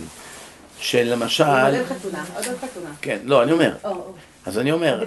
אם עכשיו הם כבר נשואים ויש הבדלים גדולים ברמה, צריך הרבה סבלנות, צריך לדבר אל ליבה, ולה, או לאט, העיקר לא להתגרש. אבל יש מצבים שהאישה למשל היא סכנה לילדים. אם למשל היא לא צנועה, והיא לא מאה אחוז בשבת, והיא לא מקפידה, והילדים עכשיו ילמדו ממנה, אז זה בעיה. צריכים למצוא, צריכים רב שהוא פיקח, שהוא רואה את המצב וממליץ מה לעשות. אין ברירה פה, אין, לא לכל המצבים יש פתרון. לפני החתונה לעולם לא להסכים להתחתן עם מישהו או מישהי שמבטיחים להתחזק, אני אלך לישיבה, אני אבוא לשיעורים, אני אלך כל יום ללמוד עם הרב, אני מבטיח, אני- אחרי שנתחתן אני אהיה שומר שבת, הכל סיפורי אלף לילה ולילה. על כל מאה פעמים, אולי פעם, פעמיים זה יהיה, כל שאר הפעמים זה לא יהיה. אחרי כמה זמן היא כבר שלא, שום תורה, שום לימוד, שום כלום. אותו דבר בחורות, אני אהיה צנועה, אני מבטיחה, אני אלך למקווה. כשמגיע רגע האמת, אנשים לא עומדים בהבטחות שלהם. אי אפשר להתחתן בתקווה שאני אחזק אותו. טעות חמורה. את רוצה אותו? הוא מוצא חן בעינייך? את רואה שיש לו מידות יפות כמו רחל ורבי עקיבא? מה רחל עשתה? הולך לישיבה חביבי. אותו דבר אומרים לו, אין לי בעיה, אתה מוצא חן בעיניי, אני מוכנה לצאת איתך ואפילו להתחתן איתך בבוא הזמן. רק מה? אני לא יכולה להתחתן איתך במצב הרוחני שאתה נמצא בו. כנס שישה חודשים פה לאור ישראל לישיבה, תלמד רציני, תתחזק, תורה יראת שמיים, מיד אחרי זה נתארס. חצי כמוני, ללמוד, זה- בדיוק הסיפור? שלי. חצי ולעבוד, ודאי שזה עדיף מלא. ללמוד בכלל, אה, אבל ב- לפני חתונה כדאי כמה חודשים ללמוד כל היום. לא חצי כן, חצי לא. אחרי זה שמתחתנים, צריך פרנסה וזה, אז אפשר אולי, אבל קודם כל לראות, עכשיו גם דרך אגב שהוא בישיבה הוא תחת השגחה. יכולים לבוא לראש ישיבה, לרבנים שם? תגיד לנו מה הסיפור שלו, התחזק, וואו, איזה התקדמות, איזה יראת, הוא הראשון בתפילה, הוא מנקה את המקווה, הוא עוזר פה, הוא בחור משהו, איך הוא התחזק, תראה איזה שמירת שבת, הוא כבר... אז, הוא אומר, ישתבח שמו, הנה. הנה, יש איזה אחת צדקת משהו, משהו הבחורה הזאת. באמת משהו נדיר. אה, כל מה שהיא שומעת היא מיד מיישמת. והכירה איזה בחור, בקושי היה מסורתי. בקושי. היא אמרה לו, אם אתה רוצה, עכשיו אין על מה לדבר, תלך ללמוד, ואז נדבר. לא, אני לא מתחייבת לו על כלום. ההוא רצה אותה בכל מחיר, הלך ללמוד. יום ראשון הייתי בעיר שלו, הוא בא אליי, לא זיהיתי את הבן אדם. איזה שינוי. הוא לומד חצי יום בכולל אחד, חצי יום בכולל שני. הוא בכלל עומד להיות עורך דין, הבן אדם הזה. עומד להיות עורך דין, הוא לומד משפטים, עזב את הכל רגע עכשיו, ברוב שהוא רציני לגבי הצדקת הזאת, הוא השתנה לגמרי, ראיתי, הסתכלתי עליו, בכלל בן אדם אחר. אור בעיניים, כשהוא דיבר על הלימוד, כאילו שהוא אחד שמתאר שהוא זכה בלוטו. אז אמרתי, בהתחלה אני אמרתי לבחורה, לא שייך הבחור הזה בשבילך. מה זה, איפה את, איפה הוא? עכשיו, מיד השארתי לה הודעה. כל מה שאמרתי לך עד עכשיו, תשכחי רגע, צריכים לדון בנושא מחדש. אנשים משתנים לטובה, כמובן שזה עוד פרימצ'ור, זה עוד מוקדם. צריך עוד חודשיים שלושה, אבל עצם זה שהוא כבר התחזק בחודשיים שלושה ככה. ויש לו עוד כמה חודשים ללכת, הוא יגיע לרמה שלה, ואולי יעבור אותה בסוף. זאת אומרת, אין כמו התורה, התורה מעדנת את האדם, מחז... אבל רק בתנאי שהוא רוצה להשתנות. מי שלא רוצה להשתנות, עשרים שנה בישיבה, פרא אדם. פרא אדם, נוכל, שקרן, בלימוד הוא שקרן, בלימוד הוא רמאי, בתוך כדי שלומדים גמרא הוא רמאי. הוא לא, לא מודה, הוא מתעקש, סתם מתווכח. למה? מידות רעות. מידות רעות. הבנתם? לא מעריך שום דבר, מזלזל בחכמים. אחד כזה, בתוך הישיבה הוא רשע. אז מה יהיה מחוץ לישיבה? מובן? תודה רבה לכם, שיהיה שבת שלום. כל טוב, ברוך אדוני לעולם, אמן ואמן. Okay.